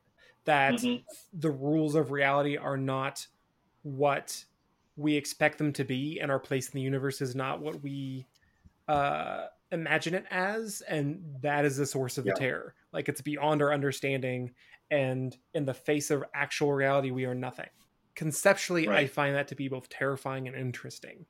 Quatermass does that in a very like these are public threats, and these are everything's apocalyptic. You know, like these aliens, if left to their own devices, will consume us all. These aliens left to their own devices will become us, and we will be their sort of um, handmaidens on Earth while they take over. You know, these aliens are Yeah. in the souls of our existence and and are kind of our progenitors, and we aren't what we thought ourselves to be. But they're all very public Right. apocalyptic threats, and and there's lots of that in Doctor Who. But I do like, as you're saying, that it takes that same ethos and it puts it in the more personal level of day to day life, where you know you have a Christmas episode where they're using your Christmas tree against you, Right. you know, and it's not all that literal, but Right. they're definitely like your day to day existence is not what it seems. Because in Quatermass, it's brilliant, but there are these public level threats that government and scientific operatives deal with that, other than knowing you're being attacked by something, don't feel. But in Mhm. Doctor Who, a lot of these threats, and it comes again and again, this could be your tomorrow and it could be your house. Mhm. And there's something about that I think that Right. lands it. Yeah, yeah, I think that's right. And I was thinking of Christmas Invasion. You know, while you were while you were saying these things, Andre's episode is particularly good at that. Uh, it's it's amazing to think that back in 2005, 2006, when that was broadcast, that the BBC was perfectly okay with broadcasting on Christmas Day an episode where a third of the human race is Mhm. about to kill Mhm. Right. yeah, Merry that- Christmas. That's pretty dark. Um, Yeah, yeah. Um, yeah. I Merry remember. Christmas. So as I was wrapping up my um, whole thing on, on the Sycorax, uh, Kevin, you brought up the fact that Sycorax is the name of Caliban's mother in the Tempest, Yeah. uh, and then I I did a little bit of more research into that, and it, it seems like Sycorax is very closely related to the character of Medea from from the Metamorphoses, and, and also like the other uh, story, which is called Medea. Her depiction is really interesting here because like most of the versions that have been like translated that are available today, uh, they depict her as like a priestess of Hecate. So definitely like um, a handmaiden to basically uh, an evil witch that yeah. is one of the um, rulers of like the underworld. Um, she has like a very tragic story uh, where she marries Jason of like Jason of, of Jason and the Argonauts story, um, uh, and then she ends up killing the woman that Jason leaves her for after 10 years of marriage. she, she gives them like a, a dress that sticks to her body and burns her alive. As you do. Um, yeah, it's it's a simple revenge tactic. Then she flees for Athens after she kills her sons that she had with Jason, and then I think f- from there, the the idea of Sycorax in the Tempest was probably taken with that sort of motivation of uh, murder in cold blood and ex- like self exiling to um, some probably undisclosed location in Athens, or in this case, uh, the island in the Tempest. Um, and while that is probably where that came from, uh, the the Sycorax in Doctor Who is very much on the front side, like very evil, but um, their their need for conquest and colonization is sort of like the base uh, urge for the much more evolved Mhm. evil of like the fascist conquest.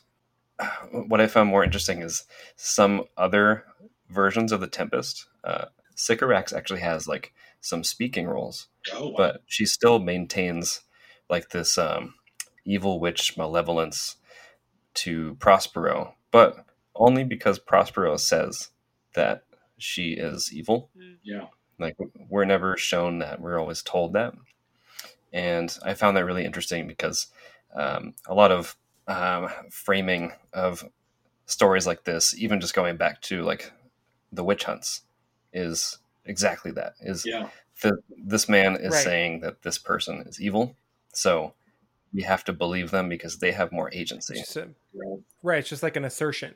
Yeah. Uh, backed by power, and you, you can't question like the the village leaders, the church leaders. Yep, there's no challenging it. There's no questioning it. Um, and so the motivation for Sycorax is specifically at, at that point giving voice to the people, particularly women in this case, Mhm. uh, that are recovering from the effects of colonization. Mhm. So I think there's something there for uh, Yeah. like the Sycorax race in Doctor Who, Mhm. or we could recontextualize that or re-examine. Yeah, and I think it's significant, right, Andre, that in the end, the Sycorax are that ship is eliminated by Harriet Jones, flexing her power as uh, the first prime min- Mhm. fe- female prime minister, presumably since Margaret Thatcher, if there was a Yeah. Margaret Thatcher in the Doctor Who universe. And yet the Doctor takes her down with, you know, one Yeah. whispered sentence uh, in the ear of her, you know. So, you know, again, you guys are talking about horror. We could talk about gender in Doctor Yep. Who and, uh, and talk Yeah. about that for 2 Mhm. hours as well. But that that's a very interesting uh, set of dominoes, right, that fall. And where do where do the dominoes end fall? Yeah. Mhm. And so th- this is my platform to pitch the fact that they should bring the Sycorax back as like uh, an Yeah. arc level threat, but with the introduction slash creation of a Sycoraxian queen to take back that power, Mhm. come back to Earth, and like not just for them to get scared away again, because apparently that that did happen in some later like book or comic book or something. Yeah. like s- Mhm. something where they can really just get under uh, everyone's skin and challenge the basis Yeah. of how um, the world has been operating on the basis of accepting colonization as a pretense. Ah, Mhm. I love it. Mhm. I really like that idea. Yeah, there's a lot more you can do with Blood Yeah. Magic. Yeah. so Absolutely. I am here for that. I co-sign. because like like my my one criticism of that episode which i thought was really strong but i felt like the uh the resolution for the sort of blood magic plot line was a little weak Yeah. because it's basically just Mhm. like waving hands like oh well it's like hypnosis you don't really uh you just it's just not a strong thing to do like Mhm. like wait Yeah. like really yeah, and it, it, it's honestly kind of like uh, an empty flex in a way. yes yes where it's like no one has seen it except for the doctor, but like they weren't betting on that. So they're using it and of course it's freaking out everyone on the planet. But when like the doctor just like pulls back the curtain, he he figures out it's blood. He presses the button and he knows that no one's going to Yeah. jump because like everyone's baser instinct is like I'm not going to fucking Right. jump. Like what am I doing here? So, yeah, maybe Andre, the the lead in to the return is you know the Sycorax come back in force, and whatever they do that is kind of the grab for the return episode is based on the fact that they still have the connection with the blood of the people that that they got when they were there in the Mhm. Christmas invasion, and maybe even their descendants. And Yeah. they're like, "We're back, bitches." Yeah. Absolutely. And they had they in that episode, I don't remember what the Yeah. numbers were, but they threatened like like sell one half into slavery or kill one third of the population or something like Yeah. that. I would love to see them come and start colonizing ha- all all- like Western civilization. yeah. Well, yeah, because Yeah. like yeah, because because I mean they do. Um, I mean they're like intergalactic conquerors, right? Like it's not just by like Mhm. Right. tricky blood Mhm. magic that they do that. You know, they have means to their disposal that we haven't seen. Awesome. Uh, this has been such a good. It's gone long. I love it. Thank you all for your time. It's been such a good conversation, though. Yeah, Yeah. Thanks, everybody. Absolutely. Yeah. It's been great. At that, for for just today, I will wrap up this episode. I think that's a great closeout. Um, I want to expend uh, to to extend a special thank you to to Kevin Decker for for for stopping by and, Yeah, and giving you. us his his time. Thank you, Jeff. Um, and, and to both our co-hosts, uh, Andre and Luna. Uh, thank you both so much. Um, it's been a true pleasure uh, for me. Um, I, I, do like to let our, our guests and our co-hosts uh, pitch themselves to the listeners at the end of an episode, though. Um, Kevin, how can our listeners find your work, and do you have anything that you'd like to pitch? Well, um, because I've watched so much Doctor Who, I'm a little bit technophobic. I, I know what the computers and the robots are going to do to us eventually. Uh, but um, you can uh, catch up with me at my webpage, the philosophy webpage at Eastern Washington University. Go Eagles! And um, also, I might ask listeners to watch out for a couple of upcoming projects that I'm working on right now. Uh, Dune and Philosophy, I'll be editing to coincide with the new movie series that's coming out. That'll be very interesting. And. I'm probably going to submit to that. Good. That's good. And uh, happy to say that my uh, friend from graduate school, Dr. Jason Eberl, who's done two Star Wars and philosophy volumes with me, uh, is going to be doing a third with me called uh, Star Wars and Philosophy Strikes Back. I think coming out in 2022. Um, wonderful. Uh, I'm probably going to submit to that one too. Uh, I look forward to both. He's great. You're great. And it's been a Thank bit you. since I've written one of those lovely chapters, and I really genuinely miss it. It's like riding a bike. You never forget. It is, and it always just makes you happy to do it. Yep. Thank you for that, uh, Andre. Uh, where, like, where can the listeners find your work and what you're up to? I just kind of like live on Twitter right now, so I, I guess you could find me there. Um, my my handle is at uh, Fritz Merrill H. Uh, that is spelled F R I T Z M E R I L L H. I guess from there it's really just Twitter and Letterboxd. So um, if you just search my name, Andre Couture, or my handle, uh, Hamburger Harry, you can find me there. Uh, but Letterboxd, Twitter, um, that's pretty much where I'm at these days. Wonderful. Uh, and of course, folks at home, you can find him here. Um, and uh, Luna, Uh, yeah, so um, still not performing yet because COVID. So stay tuned to my um, my social media if you are interested in seeing me hang from things and fly around. Um, and otherwise, I do have another podcast. It's called The Goth and the Sloth. It's uh, me and a friend. Uh, when I moved to the East Coast, we were like, "How do we stay in touch?" And I was like, "Obviously, we make a podcast." um, so, what you do? so you can also hear my voice there. Uh, we will be coming out with season two uh, in next month, June. So, um, Fantastic. so my social media is L L U N A underscore M I N U I T. Uh, basically on everything. Um, find me on TikTok. I spend way too much time on there, so at least engage with me there so that I can feel less alone at 3 a.m. Um, and yeah, Yep. Well, uh, thank you so much, and and folks home, you can also find her here um, because we have the coolest people, and then also me. Um, and uh, well, there. well, that wraps up this episode. Um, once more, I'd like to extend a special thanks to our guests this episode and to all of you out there listening. From the dawn of recorded human civilization, we've been fascinated by monsters and the monstrous. They've inhabited our dreams and nightmares, they've been our protectors and our villains, they've symbolized our fears and vices, our hopes and potential. Fears of creatures and the night that nourishes them were key inspirations and fuel for the rise of human civilization, the need to get out of the shadows, behind the walls, and into the light. In many ways, understanding our monsters is an important part of understanding our world and ourselves. So thank you for taking this journey with us, we humanoids from the deep dive.